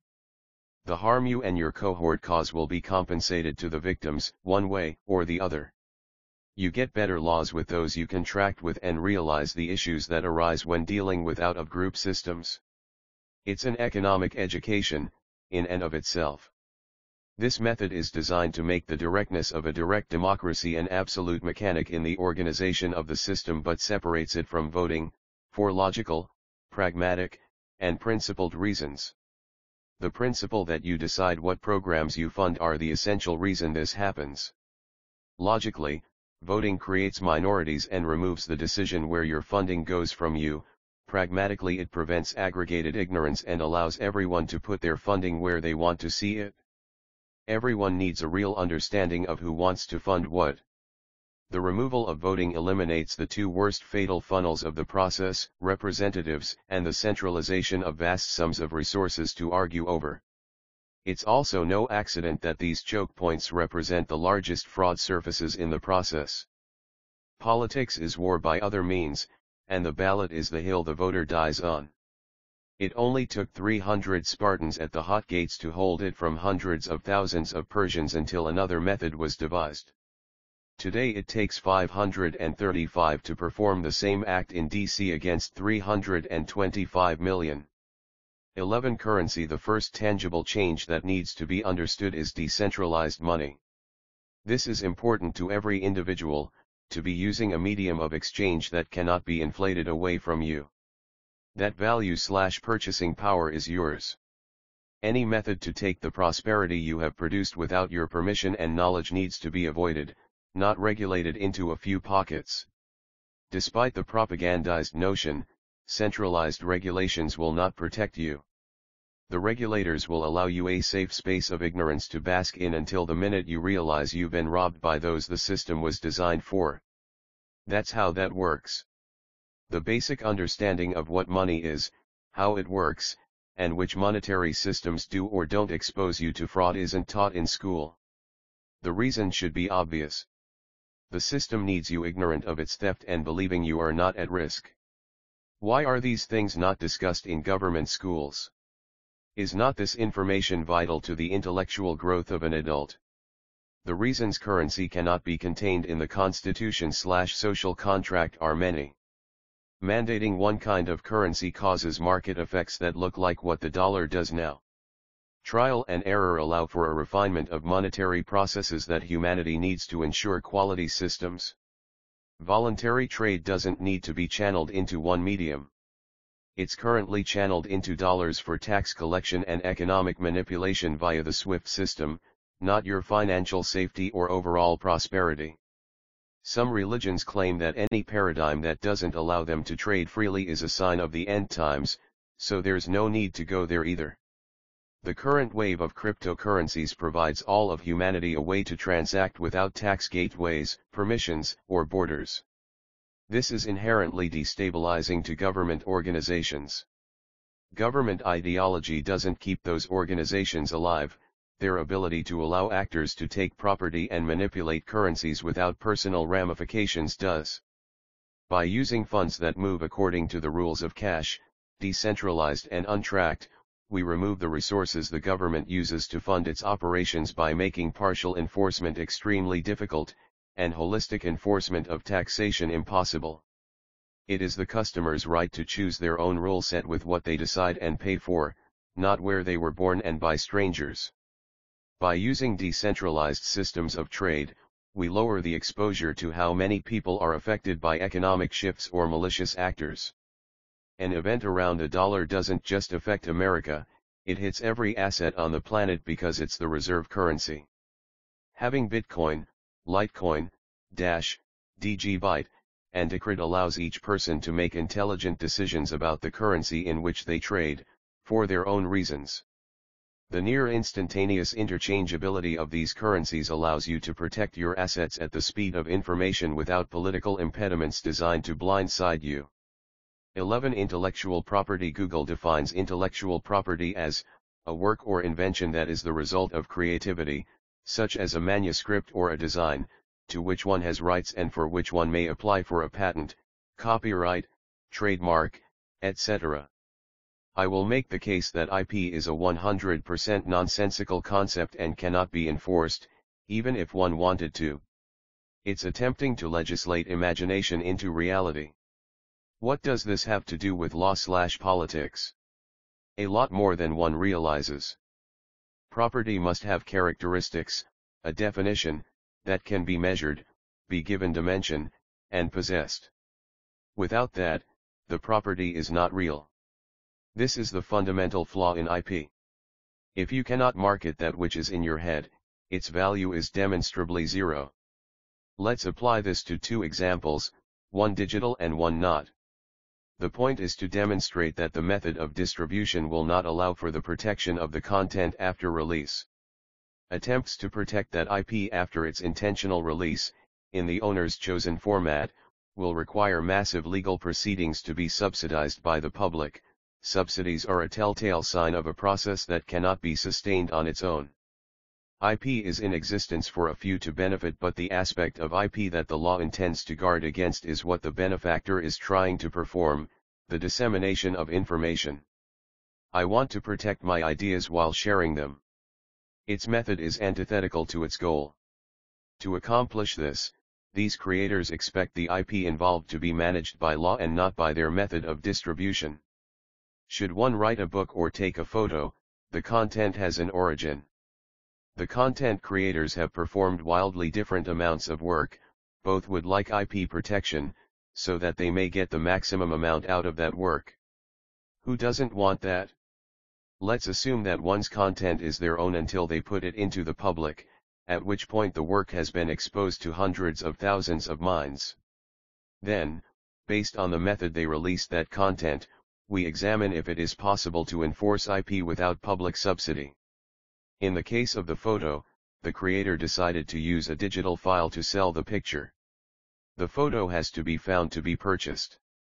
If two people were to have the same photo, the distribution of that picture will go to the person who markets it best, not necessarily the one who took the picture.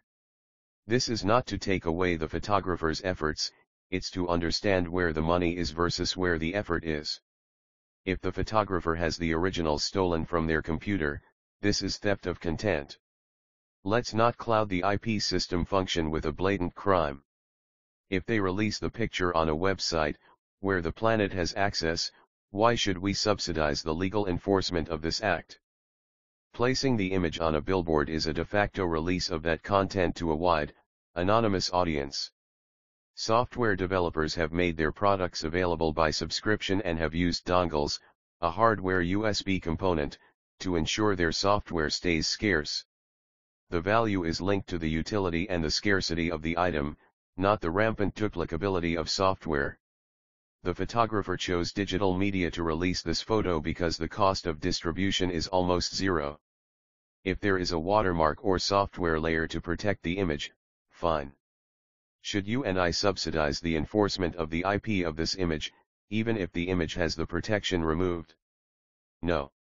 This is not about content, it's about insecure methods of transfer with known fraud facets. Enforcement of this nature is of a nature that you and I cannot keep up with. Lawyers love the idea, some content creators love it. The people paying for the idea really lose out. To fix this, the photographer may print the pictures, guard digital proofs, and market their images. they may have a subscription service for $5 a month to have access to the gallery. There are ways to secure digital images and software without a legal subsidy for their protection. Why aren't content creators told to secure their work by methodology? We lose because these types of laws will be selectively enforced, by necessity. They cannot be holistically enforced, as you aren't going to get ahead of the issue. People in India and China will copy that stuff because it's easy to do and they don't have the money to pay for it. The idea that we need systems in place to prevent this is asinine. The content isn't really scarce and the platform allows for it. Better find another way to make your product secure. The law isn't a wise or cost-effective method and the real effort is in the marketing, not the content anyway. For a book, the majority of the work goes into getting those items into the public view for purchase. The editing and printing of a book is a risk taken on by a publisher, plus marketing costs. This is not to downplay the writer's effort. This is to look at the work it takes to get a book to hundreds or thousands of stores versus writing a book. The logistical undertaking of distributing books is massive and has ongoing production and advertising costs. The writer needs to write and sustain only themselves. Let's assume there's a market for the book and the first print goes to market. One cannot beat the first run of books to market, axiomatically. It's cheaper to buy than steal. Is there a market for a second run? Third. Let's assume there is enough for a second run. Should you and I subsidize the enforcement of material that has already been released to the public in a run of books? No, a publisher that poaches content runs the risk of making a bunch of books that no one wants. However, the content of the book has already been released to the public. The poaching publisher had to do a lot of work to justify the risk of books being published with no buyers. While the content of the book is the value, the book is the vehicle protecting it. The security is that it's scarce and not easily copied, from print, or produced. An author may reword and re-release content. Should you and I subsidize this act? No. Let the publishers make their decisions on how to release content intelligently instead of making unsustainable and selective laws. Should photographers and writers find a system to deal with this? Absolutely. Again, I wish them nothing but prosperity in their efforts, but they cannot stick the public with the bill of enforcement. They need to have protections in their contracts that allow them to sell their work, upfront, or in another way they approve of and deal with the consequences of their actions. While I do not look at IP as a huge legal conundrum, I find it odd how it applies to the very concept of law. 12 IP in government. The Constitution is a form of IP, on the law. It claims only senators and House representatives may write law, no other law may be considered legitimate. What human determine this for all of us? We cannot be bound to systems that do not function in modern society, and we cannot legislate reality away even with the best of intentions circa 1791. Why do these systems allow for only themselves and no competition? The attempt to sell law as a band-aid for all social conversation is impossible and ridiculous. Why even have the ability to make legislation beyond the second law of thermodynamics? Reality is a constraint on every project. One of those realities is the budget. We can argue around and around about what laws should or shouldn't matter. We can argue around and around about what parliamentary procedures should or shouldn't look like. My question is this: why should we? The best manner I know of to define law and interconnect civil society is to allow for self-construction of individual legal spheres of influence and individually interconnect, as many soap bubbles merge to make a single, large bubble. It may sound counterintuitive, due to the current way laws are made and how we were trained as children of that process. I submit that 300 million people will write better laws than 535 people, and the result will be of a higher quality and yield greater satisfaction than a centralized system. DIY legislatures do not make positive claims that someone else's land should be under X jurisdiction with X set of rules. It's a system that says my land is under X set of rules. Americans are not warring over the political conversation, just refusing to have one final say on several things, due to the gravity and deeply complex nature of those particular issues. Fine. There's no point in having a system clogged up with the kind of sick and childish games the political class plays. The forum that they've abused should be denied to avoid being abused further. You need the protection of a system that doesn't make complex international agreements apply to you when you don't have or want to have anything to do with it. It allows the law to be modular, similar to insurance, rather than a several thousand-page mandate from politicians and the moneyed interests that dominate the law. Politics can cease to be a front in a war because of a lack of participants. The system conscripts us all into a fight we neither need or want. DIY allows those who want to make complex business deals to do so, at their own risk, and solve IP and laws dealing with international interests without being subsidized by the rest of us. 13. Enforcement of contract, law enforcement. I've referenced several instances of law/contract enforcement already, and the marginal/terrible service that is inflicted on the populace. Investigations and enforcement have no inherent reason to exist in the same organization. Moreover, there are conflicts of interest that arise when enforcement parties are the ones being investigated. It is in your best interest that these conflicts of interest are best separated into two groups of fully accountable actors. Neither have the need for any uninsurable immunities, and both acting within the contract guidelines you and/or your legal agency have established prior to the incident. This should also make sure that you only pay for those who are qualified and insured for their actions. Both should have enough skin in the game, enforcers and their financiers, to make violence an undesirable option in as many situations as possible. Enforcement of personal security/law is expensive and best handled by self and/or as a personal expense. VIP security shouldn't be funded by the public purse. 9-1-1 Reactionary security teams can be done by home security companies with far fewer casualties, incident, and expense. This comes from keeping the peace and not law enforcement. Ensuring fully trained professionals enforce contracts without immunity creates the proper skill set and liability balance that enforcement currently lacks, and is a primary source of the lunacy seen in both law and law enforcement. Corrections can be done in several sustainable and voluntary models for violations of human rights and contracts. Anyone committing human rights crimes or who is unwilling to make restitution for other contractual violations can be placed on an island to live in nature. Again, civil society is not a human right, nature is. This eliminates the need for those with a legal right to murder and precludes the need to live with the effects on the executioners while ensuring no further contact or maintenance of the offenders.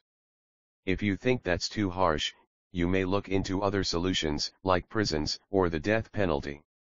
Both have enterprise factors to be assessed, agreed to, paid for, and someone must be responsible for. There are many prison models and death penalty methods, none of which will I go into. I like the island. You may explore your options, understand your involvement, and assess costs on your own. I found understanding law and prison economies very educational about how those realities work, or, better stated, do not work. If you think you will not have a corrupt system when a group of humans is permitted to commit murder by law, by all means, place yourself inside that matrix. Just leave me out of it. That method cannot be objective and may express the worst values of a culture. I say this as a 19-year veteran and former death penalty guy. Use the island. There are fewer arguments and inconsistencies, with a long-term clemency option. 14. Diplomacy. When goods don't cross borders, soldiers will. Frederick Bastiat 6. Diplomacy is more a function dictated by nations or interests of specific parties, rather than individuals. This is an administrative function that interconnects with defense, intelligence, and law.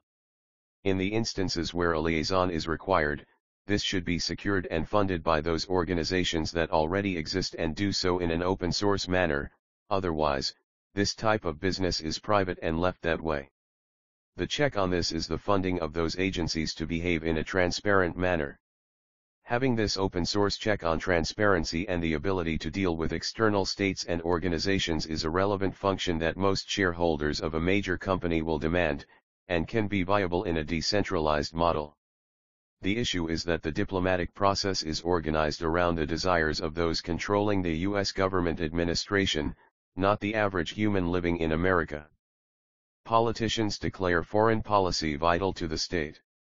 I agree, so let's remove the state from the equation. There is no U.S. and Russia. The concept that a population of 325 million can only have dealings with another population of 170 million when approved by this small group of politicians is not only stupid but is the recipe for war. The real barrier to dealing with a Russian is the language barrier, the payment complications that come with distance, and contract resolution and enforcement.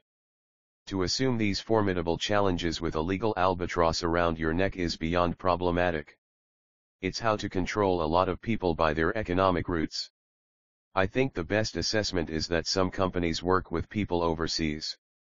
This is risky and difficult. The level of involvement you and I should have in adjudicating should be 100% up to us, zero non-involved people in the way and zero onus to participate. The government actors dragging you and I into a NAFTA-type situation is counterproductive and easily avoided. I think we should just do that and avoid foreign entanglements, leaving the risk and rewards to those who do. 15 intelligence agencies jumping off from what may seem to be a fragile diplomatic solution, we can discuss how open-source intelligence can fill in information many of the gaps that one would fill now with news, diplomacy, and education. In the modern world, I think one should have access to intelligence services, but not in their current form. No one should be forced to pay for these systems, should they not want them. To separate this activity from diplomacy, this is information that can be found by you if you were involved with that activity. The saying is never send a spy where a schoolboy can go. This describes all the events you might want to know about that you don't have time to look into. Everything you don't know is a secret. This organization should be putting relevant strategic information out to everyone, openly. The idea that secrecy is how you get protected is beyond ridiculous. The people with the information have turned that privilege into a pension machine and legal choke point. Ed Snowden has demonstrated what an unleashed NSA does. He also demonstrated how ineffective blanket surveillance is and the nonsense legal modifications required to sustain the idea of mass surveillance. Targeted information operations against known bad actors is a vital function in the modern world. Openly broadcasting video and picture evidence of bad actors to the entire population ruins these opportunities for them and is as much of a deterrent as one can get. Contractually allowing benign information to flow through these channels, information state actors would claim statutory control over, is a huge information pool. You and I benefit from having these issues in the open, not classified and not for only the eyes of a few. The NSA should be providing open-source virus software, known cyber threat IP addresses, and a host of support to everyone that can be referenced for self-help. They also can support those with valid contract enforcement issues and military mission support by bringing the relevant information to bring known human rights violators and bad actors to heel. There's a lot of information that should neither be prosecutable, nor of interest to any investigative body, and that's not the job of real intelligence operations, like blanket surveillance. Individually delineating between privacy and secrecy makes the search for bad actors and protecting the information you feel the need to guard simpler, for both parties. It also frustrates the efforts of criminals by making the things we are guarding very difficult to access by placing the information in the open. One has no need to guard the information everyone has. Security has greater returns when resources are focused into a narrow scope. Robert David Steele has done a lot of work on open-source intelligence that is free to the public. I would add that a passive human network that provides a safe, publicly available intelligence source of crimes and deception is needed for accurate diplomacy and defense of the population.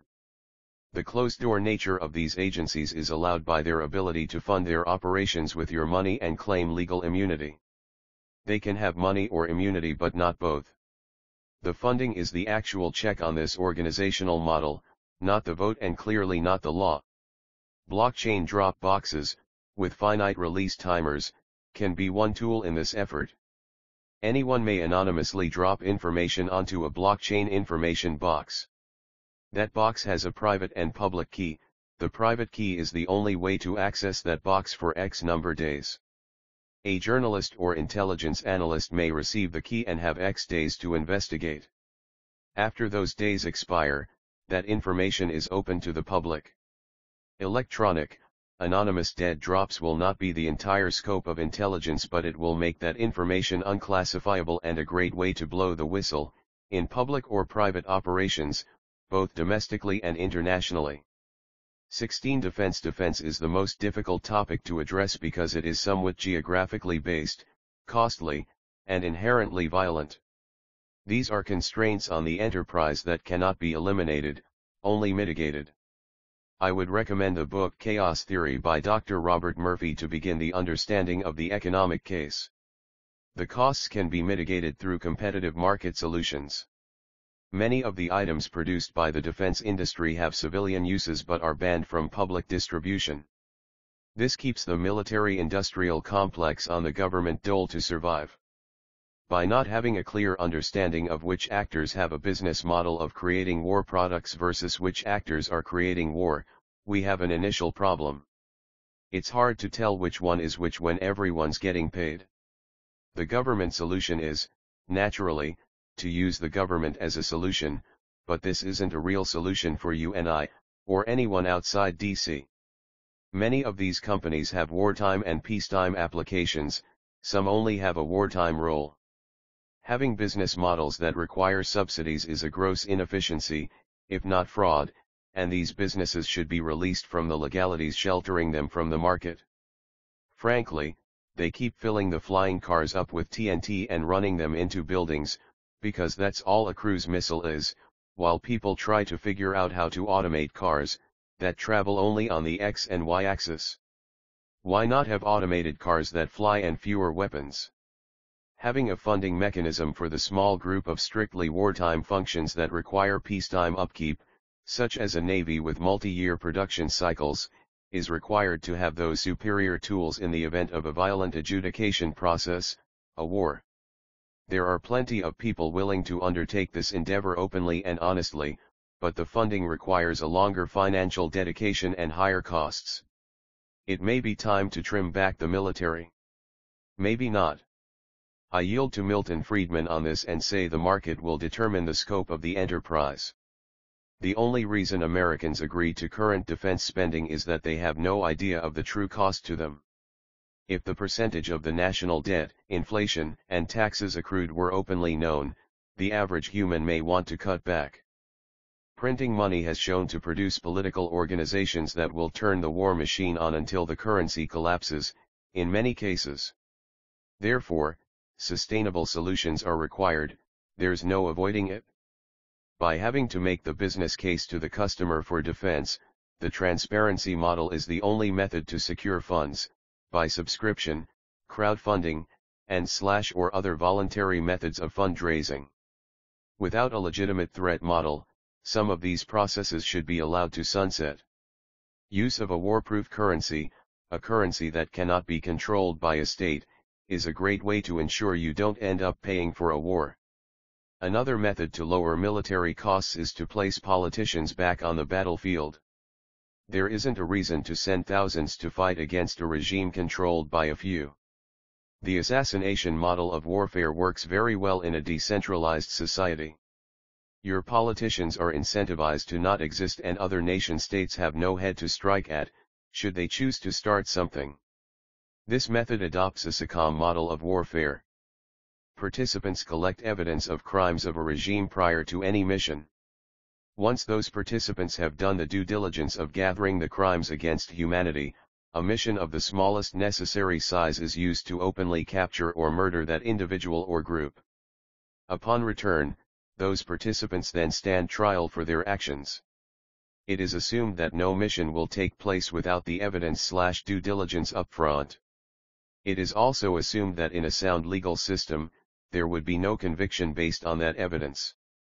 Funding for said operation/ equipment would involve several hundred or thousands of individuals, none of whom would have immunity for their actions and contributions to the level to which they participated. Warriors are risking criminal penalties and funders are risking civil/financial liabilities. Placing the skin of individuals into the mix should breed a wiser restraint/reward than the current situation. The completion of a mission is not then left in a top-secret vault. The end of the mission is the trial and production of exculpatory evidence for the warriors involved. It's their ass, they know it. It'll be done right if it had to be done at all. As an Army and Navy veteran, my money is that this will go over with those who do this kind of work, even if it is impenetrable to most civilians. Removing political issues, understanding the job, and calling it what it is should help remove the random and inappropriate uses of the military. We are discussing organized murder in the form of war. If it is to be practiced, it should have intelligent constraints. Can we all admit that legal is not a rational standard anymore? Let's avoid whole theaters of carnage and trillions of dollars expended, shall we? This method also avoids some of the pitfalls of the problem known as fighting the last general's war. The World War II, two-separate land theater model is outdated and no longer a germane threat to Americans. This is still the U.S. battle plan, despite there not being a single credible threat against which to apply that model. One may make the argument that Russia and China have the forces to try, with about 10 countries vying for third place. China and Russia don't have the movement assets to fight anywhere but Asia. The model seems to be a rationale for spending, not a rationale of defending against credible conventional threats. My assessment is that the money is pumping to the military-industrial complex, so bogeymen must be proffered up in order to justify spending the money. Then some government mouthpiece is rolled out with reasons to have a military that's an order of magnitude greater than the next military on Earth. North Korea was a favorite until recent events. Russia is a timeless choice but has been played out ad nauseam. Especially for a country with 1/7 the GDP, they cannot hang with us. China is a very underplayed card, it appears they have a lot of influence, if not actual intelligence operations running inside the US government. China's scenarios look more economic and look like what's happening now, trade war. There may be a bunch of space equipment behind the curtain. The problem with secret spending is that trust is the part that is first abused. We don't know anything other than WTF amounts of money are gone. Rather than funnel resources into the government, we'd be directly funding defense contractors or working through a DOD that doesn't answer to any political body. While we've all been trained to think this is the worst case scenario, I submit this is just force of habit. The realities are much different than the propaganda that requires politicians in the middle. This is just another application of the thesis of the book. If you do not hold financial reins to your social spending, you are being deprived of your agency. All war is based on deception, and politics is just a lie to defraud you. 17. The Art of Secession. I went through The Art of War and married axioms that can be used to fix the broken system with the principles of the direct republic method. Again, the point of this is recognizing how other people can deceive you in the functioning of a system and save your rights and resources by method, not by trust or vote. Here are some ways the art of war applies to this situation. Hence, to fight and conquer in all your battles is not supreme excellence. Supreme excellence consists in breaking the enemy's resistance without fighting. Sun Tzu. The highest form of war is to not fight at all. Planning is the process of understanding your objective, understanding all of the relevant enterprise environmental factors, and getting ahead of them to provide non-coercive and non-violent solutions. For those who think this is not the objective case, all coercion and violence require not just conflict but financial support. Paying more for a solution is, by demonstrated preference, not what people do intentionally.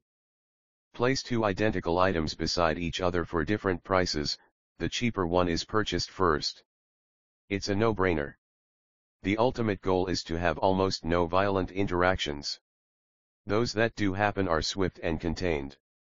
All other adjudication is handled civilly by mutually defined processes.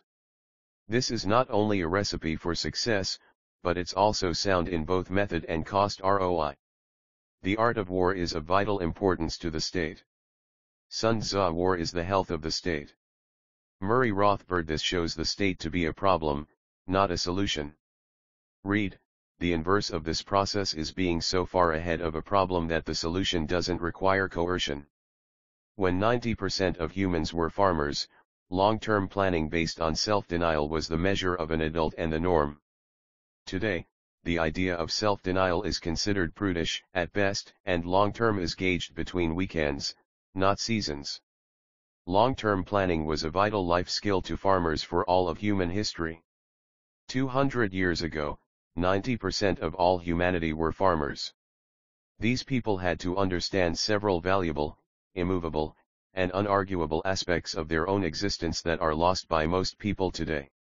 They lived in a world where 9 out of 10 people had a broad, shared, disciplined, and simple perspective. Farming wasn't an occupation, as most people know it. It's a normal life for the whole of human history. People needed to survive. They plan and plant food, they preserve food. A savings account looked like a full pantry, not a bank. While I'm not in any way advocating moving back towards that life, the lives we know are mechanically detached from our own survival, in almost all cases. The focus of schools is to get someone a job and social utility, with the promises of prosperity for those who obey and follow the plan. They lived in a time where survival and flourishing superseded equality, and I don't mean by a little. The treatment of women, other races, and children, rated from poor to inhumane. The environment was much more difficult to cope with. Those people had harder lives, and I'd not expect those people to care much for modern concerns to the level of delicacy humans do now. We don't understand pain and slash or discomfort as a lifestyle on that scale, just as they'd not understand many modern comforts or advances and how it affects their lives. According as circumstances are favorable, one should modify one's plans. Sun Tzu. This cannot and should not be done for you by someone else. This is why the law has been centralized, to box you out of every facet of the legal/regulatory state. If not, it's hard to implement someone else's solution for you. That solution, the vote, was issued to you and you need to return it. And all the baggage that goes with it. You need to be able to change your laws, modularly and as needed by your own needs. It really doesn't work when you have to submit and get approval from your community, especially about individual decisions. All warfare is based on deception. Sun Tzu. If the highest form of warfare is to not fight at all, then the front line of humanity is truth. Who mandates that? Hopefully, no one, but this is not true with the law.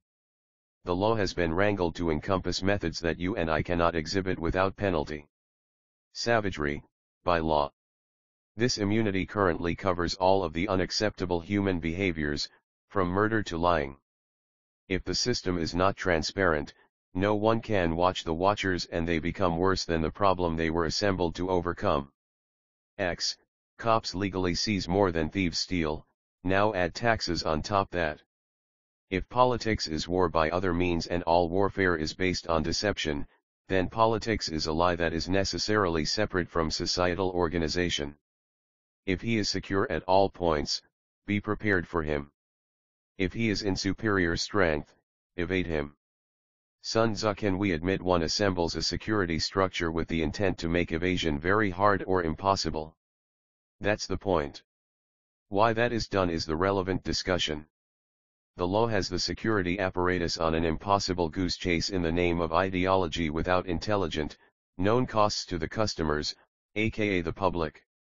As we have assembled this structure to be evasion-resistant, participation is key to the two primary goals, ensuring human liberty, the reason we have this system in the first place, and ensuring the costs are transparent, known, not being used to restrict the liberty that it's designed to protect, and to ensure the system remains solvent and functioning. The ability to withdraw support for the security apparatus is vital to human rights and intelligent functioning. It's also why you're not allowed. This whole system is someone else's solution for you and I. It needs to be disassembled, and wisely. Installing ways to leave, by design, is not the freedom to harm others.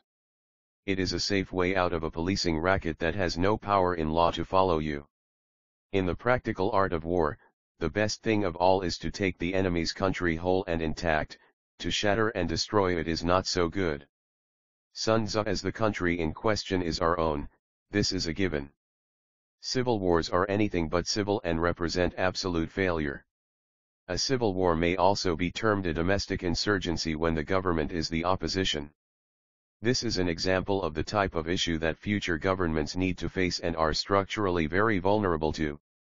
This idea is the most disruptive concept to centralized governance I know of, and may represent an offensive and defensive method of influencing political change in a population without intelligence or military operations. The direct republic concept is a philosophical WMD aimed at committing an occupational genocide, in the same way Henry Ford killed all the Wainwrights. To that end, we're doing as Shakespeare suggested, kill all the lawyers aid. This is accomplished by removing the need for their occupational function in a legal structure. A simpler legal structure shouldn't require representation, more so when you wrote the laws yourself and, necessarily, had to learn about those laws to be subject to them. Hence, to fight and conquer in all your battles is not supreme excellence. Supreme excellence consists in breaking the enemy's resistance without fighting. Sun Tzu, this is what the current system has done to the public. It can only work so long before a revolt.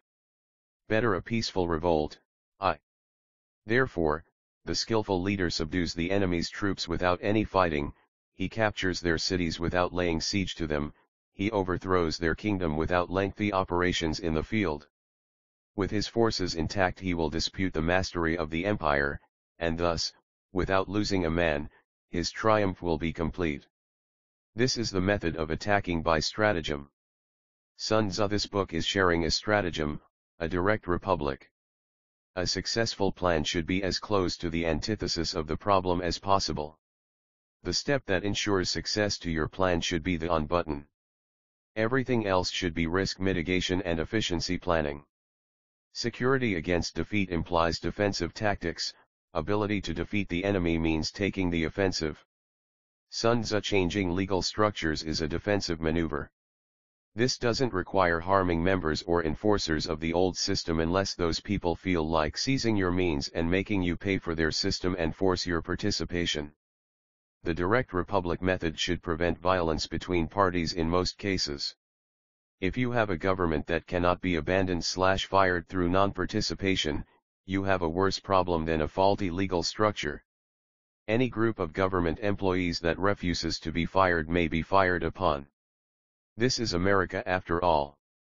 Energy may be likened to the bending of a crossbow, decision, to the releasing of a trigger.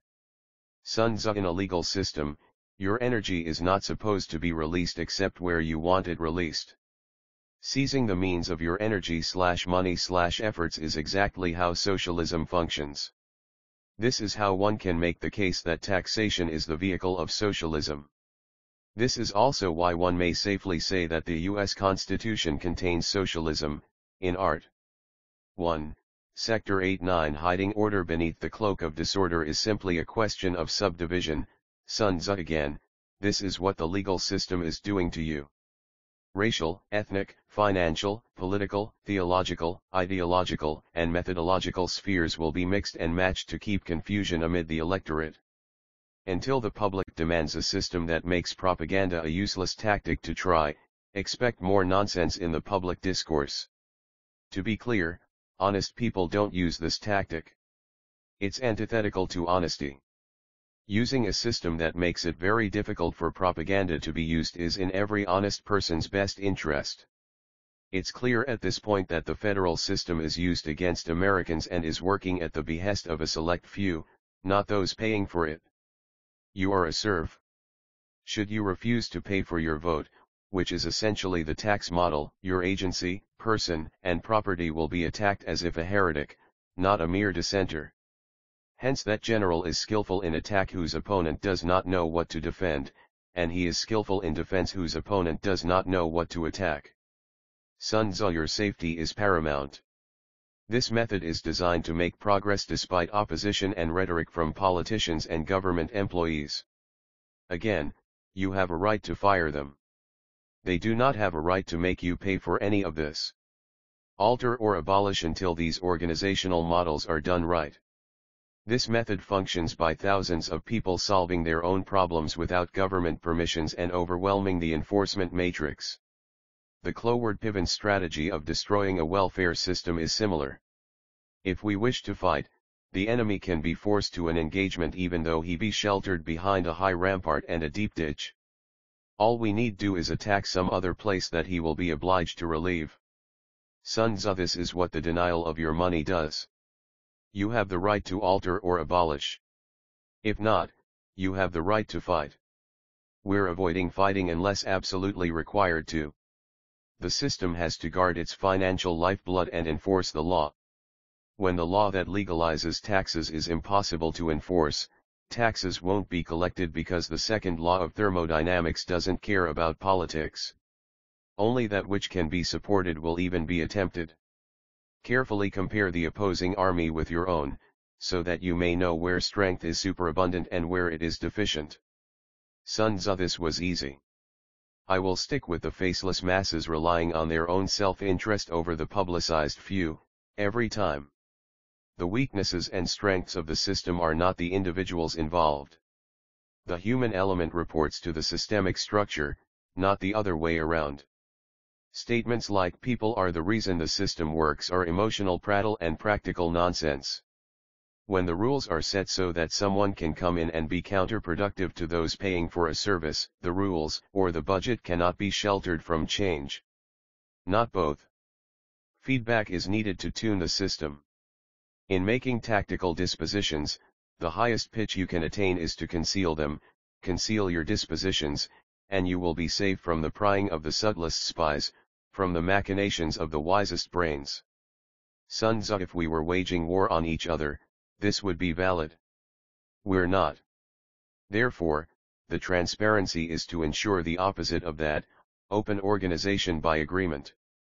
The current system uses this principle against those who pay for it, the public, and this is where all the chicanery comes from. The time for political promises is over. These systems will be changes that reflect our values, and those pretending they can hold back the tide of human progress any attempt to do so, to their own futility and peril. How victory may be produced for them out of the enemy's own tactics, that is what the multitude cannot comprehend. All men can see the tactics whereby I conquer, but what none can see is the strategy out of which victory is evolved. Sun Tzu. Opacity prohibits the sharing of the method. This is not about war, there need not be secrets in this strategy. We're all coming to the table from the same perspective, peaceful prosperity. To that end, we should have full strategic and tactical continuity. Everyone gets a copy of the plan. Everyone plans their own campaign. Everyone teams up with those of similar plans and deals with those rules in-house. No voting, no speeches. I fuck off over here, you fuck off where you are. Fin military tactics are like unto water, for water in its natural course runs away from high places and hastens downwards. So in war, the way is to avoid what is strong and to strike at what is weak.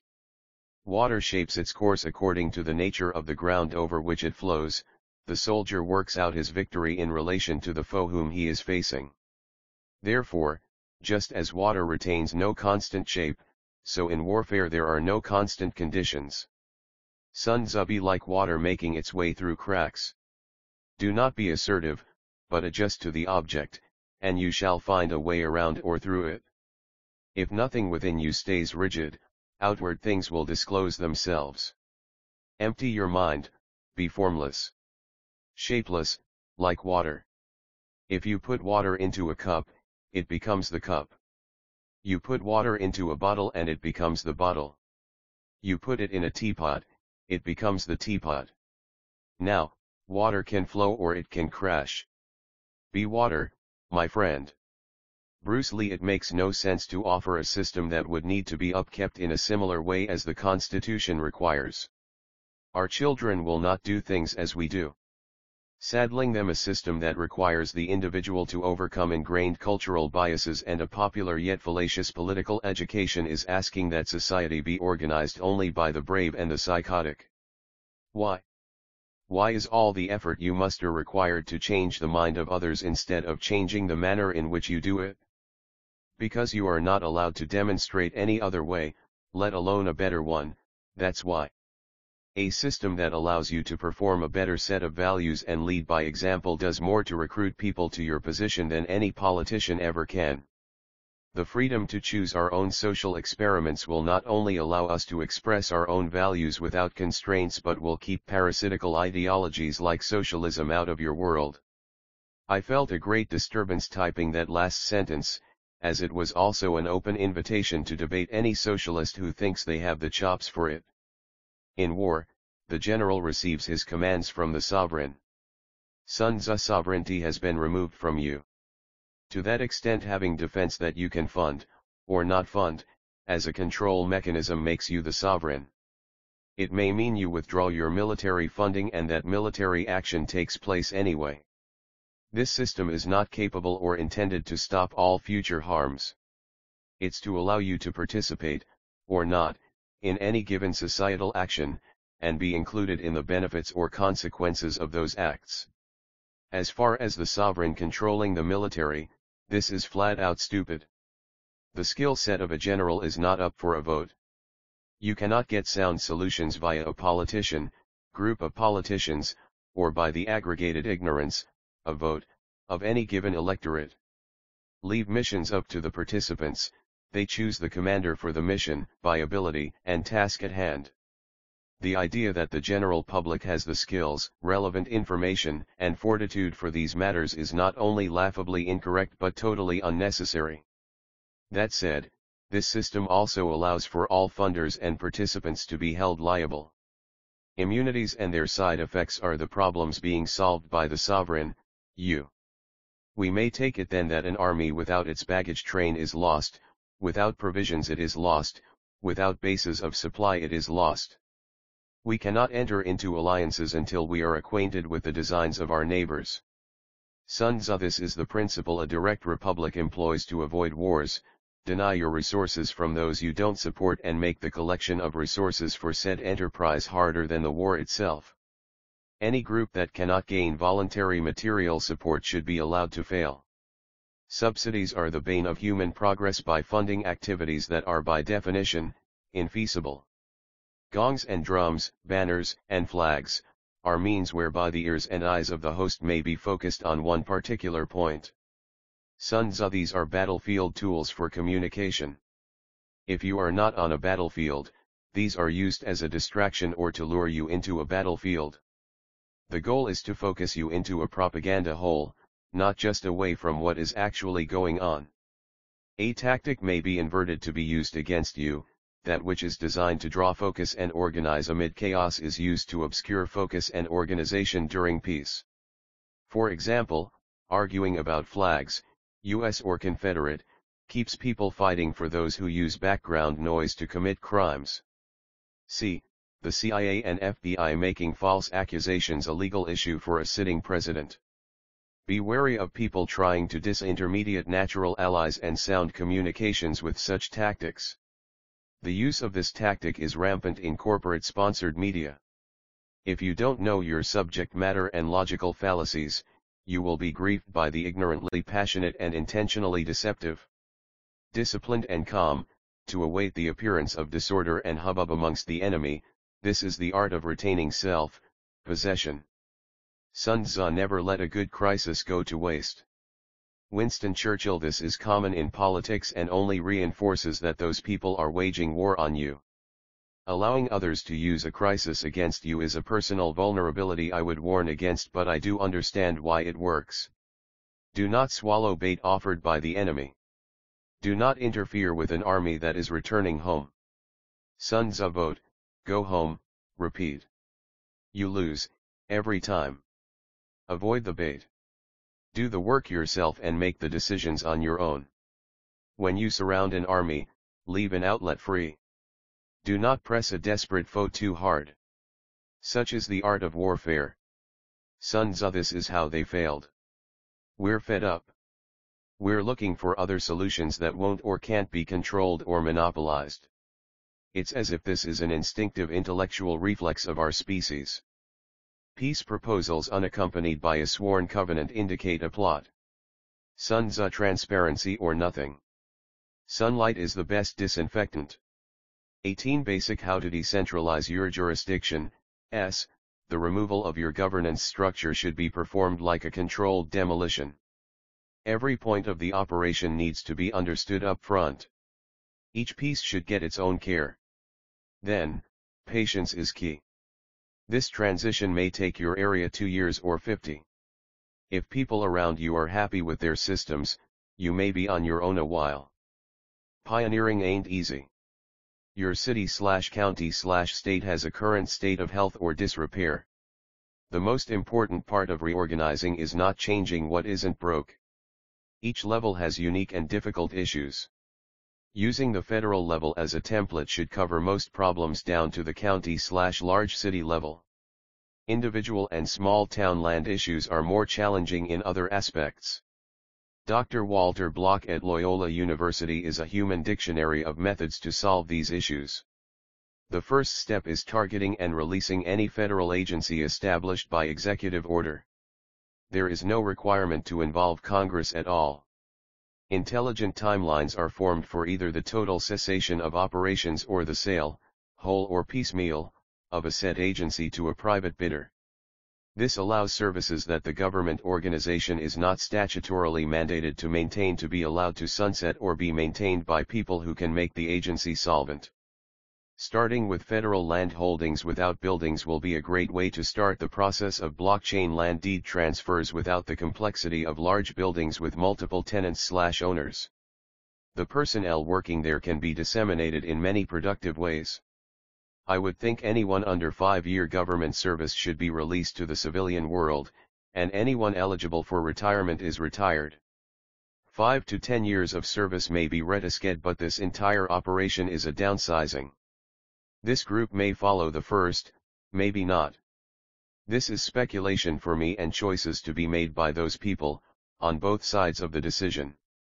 This can happen. It's just very unpopular with the people expected to execute the task. When someone is willing to work themselves out of a job, they are unquestionably about service. It's possible that mass quitting may delay certain portions. I think it's important to make the processes of drawdown positive for those who participate, giving them a longer retraining and transition runway. I also think it's important that the process becomes worse on those who make the process difficult. What Project Veritas has uncovered in October and November of 2018 demonstrates the virulent and parasitic members of the Democratic Socialists of America that can inhabit a social structure to control it and create internal obstructions. Maybe they shouldn't get a nice transition. After the EO, executive order, agencies are privatized or retired.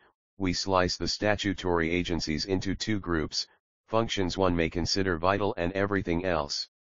Group 1: Defense, Army, Navy, Air Force, Marines, Coast Guard, Space Force. Intelligence, NSA, CIA, DEA, ETL, Diplomacy, State and Germain Support Agencies, Justice, FBI, DEA, BATF, USSS, U.S. Marshals, ICE, ETL, Energy, DOE, for dealing with nuclear weapons. Agencies involved in domestic subsidies, agencies needed to logistically provide for above Group 2. Everyone else, Post Office, DOAG, DOED, etc. Group 2 has a longer runway for transition because it's after the EO agencies. This means 2 to 5 years of preparation before these are dispatched in a similar fashion to the EO agencies. These are bureaucratically required to go through Congress, as both a transparency check and a safety mechanism to avoid rapid disassembly at an unfortunate pace. These would have gone in the EO round if they could.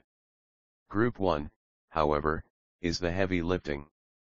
Military nuclear weapons/tools need to be dealt with, and a reality that cannot be avoided. We should destroy one every Thanksgiving, along with other serious world leaders, instead of pardoning turkeys. The U.S. government should do this even if we're the only ones doing it. We should also work out nuclear terrestrial and extraterrestrial tool usage scenarios. It's a topic that needs to be addressed in an era of destabilizing nation-states, here and abroad. The scope of defense needs to be re-evaluated. The dual land theater scenario has been the last generals' war since 1946. The factories that make weapons can be retooled and gainfully occupied with a flying vehicle/space industry focus. They could even make rubber dog shit for all I care. The offensive military mission of maintain empire needs to go, and a cheaper, leaner, and almost wholly defensive model needs to be adopted. This leaves room for the assassination model of foreign policy, if needed. Even then, if we are killing anyone overseas and the reaction of those people is not hey, thanks, then we're most likely doing it wrong. Even then, individuals will be held accountable. Better have their exculpatory evidence before leaving the house. As a matter of self-interest, I would suggest adopting the stance that industrial weapons manufacturers are a grim fact of reality. Russians will make weapons if Lockheed doesn't. China if not them. It's math.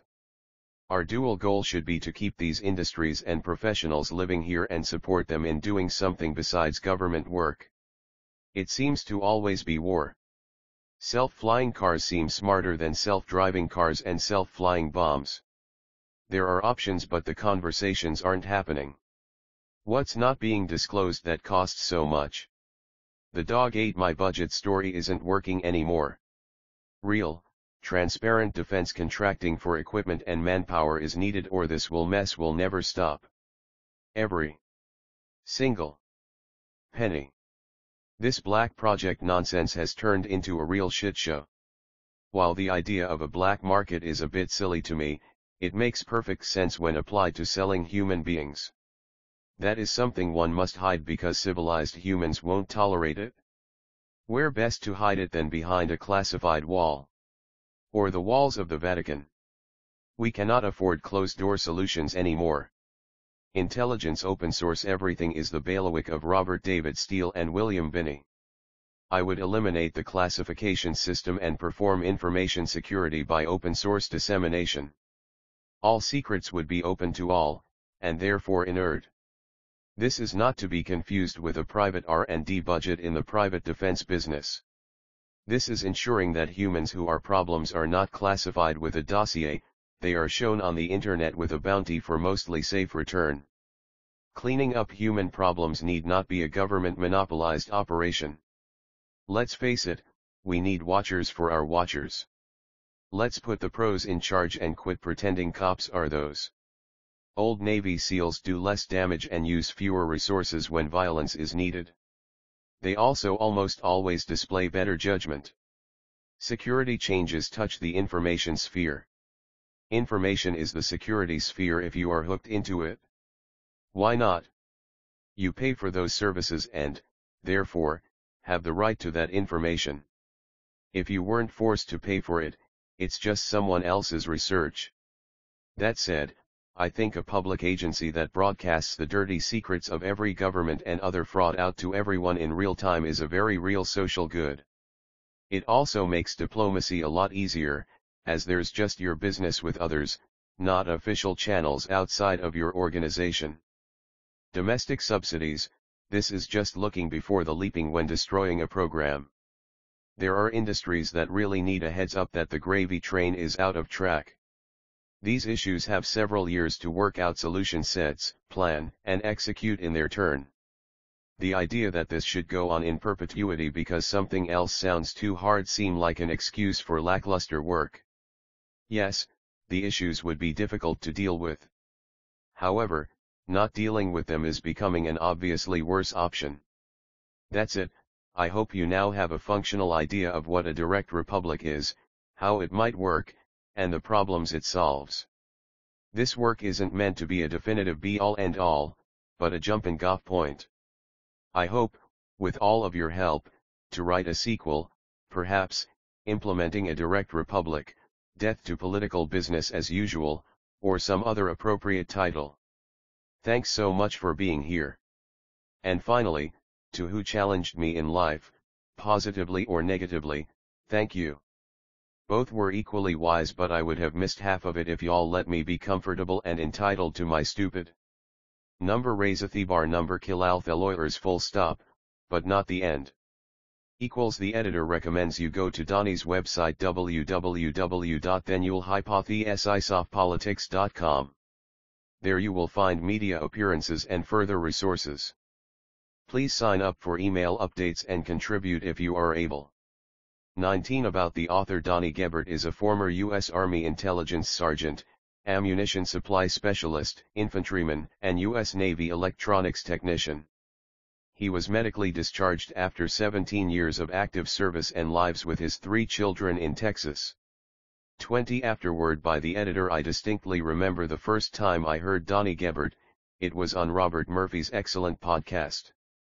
https://www.bobmurphyshow.com/episode/EP42 Former military intelligence officer Donnie Gebert / It stood out because he was passionate, articulate, and spoke at a rapid pace, all indicators to me that someone has seized on a new, radical idea that might just be important. I found myself re-listening to the show 3 times in order to make sure I understood what he was communicating.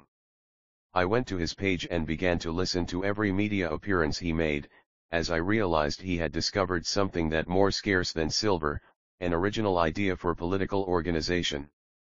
This wasn't just the same old third-position libertarian arguments against the administrative surveillance financial military complex state.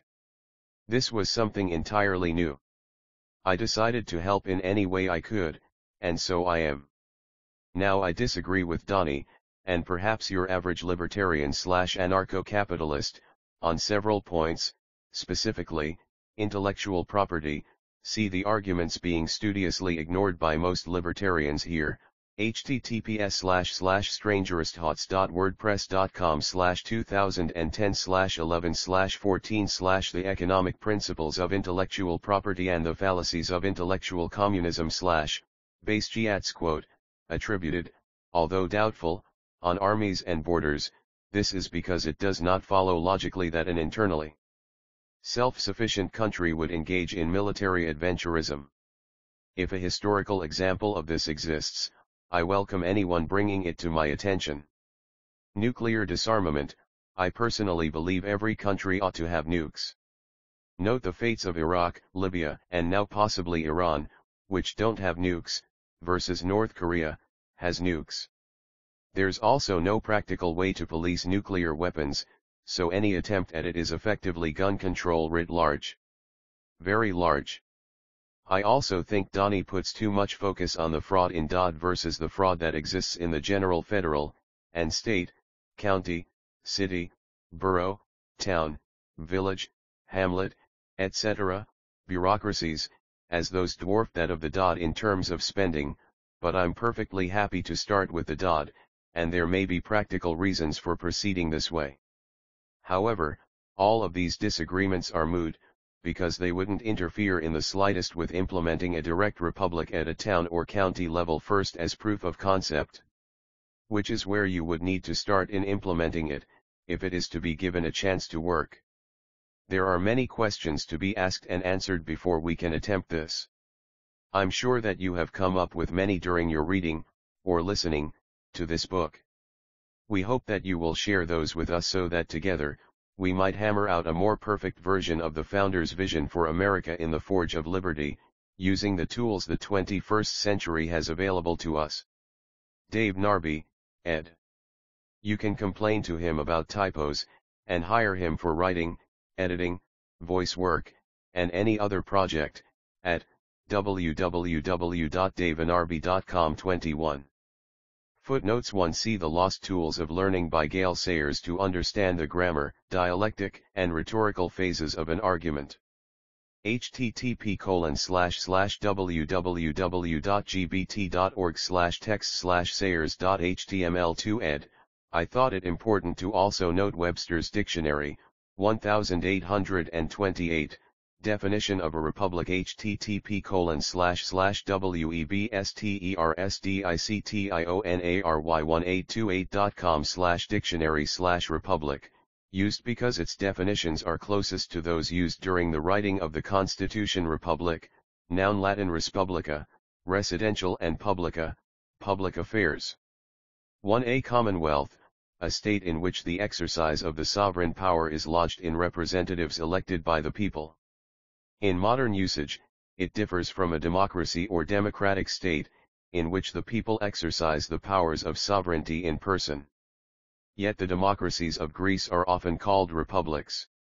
2. Common interest, the public. Not in use. Republic of letters, the collective body of learned men. Careful readers will note significant differences. The reason the editor felt the need to bring special attention to this is because those who oppose liberty, indeed, self-determination of any sort, will opt to change the language if they cannot change the laws. Note the difference between the modern first definition of regulate https://www.lexico.com/n/definition/regulate and the first definition of Webster's 1828 version. http://webstersticonary1a28.com/dictionary/regulate. Now consider that change in understanding that follows from that definition in the context of the 10th Amendment. https://infogalactic.com/info/10th_amendment_to_United_States_Constitution to the U.S. Constitution, specifically the abuse of the Commerce Clause. https://mises.org/library/2constitution for disputed clauses. 3. The Machinery of Freedom by Dr. David Friedman. https://www.davidfriedman.com/the_machinery_of_freedom_pdf4ed. This is not the case in every state, e.g. New Hampshire, which in the editor's opinion is one of the reasons it ranks number 1 on the State Freedom Index. 5. Ed. Some religions with a penalty for apostasy, e.g. Islam, are notable exceptions. https://infogalactic.com/info/apostasy_in_Islam. 6. Ed. Although the provenance of this exact quote is in question, it's arguable Basquiat would have agreed with it. However, the editor takes issue with this axiom as noted in his afterword. 7. Investment advisor and former Assistant Secretary of Housing Catherine Austin Fitz puts this figure north of $21 trillion, with $80. https://yosawatchdog.com/21trillion Missingu S. Government a Criminal Enterprise Catherine Austin Fitz /8 ed. I thought it important to note that in the context of this quote from Shakespeare's Henry VI, the character Dick was referring to the kings, aka government, prosecution lawyers, specifically. https://www.armstrongeconomics.com/armstrong-in-the-media/armstrong-trial/legal-reform-learning-from-the-mistakes-of-the-past/9 aka the General Welfare Clause. https://www.usconstitution.net/sconst_a1sector8.html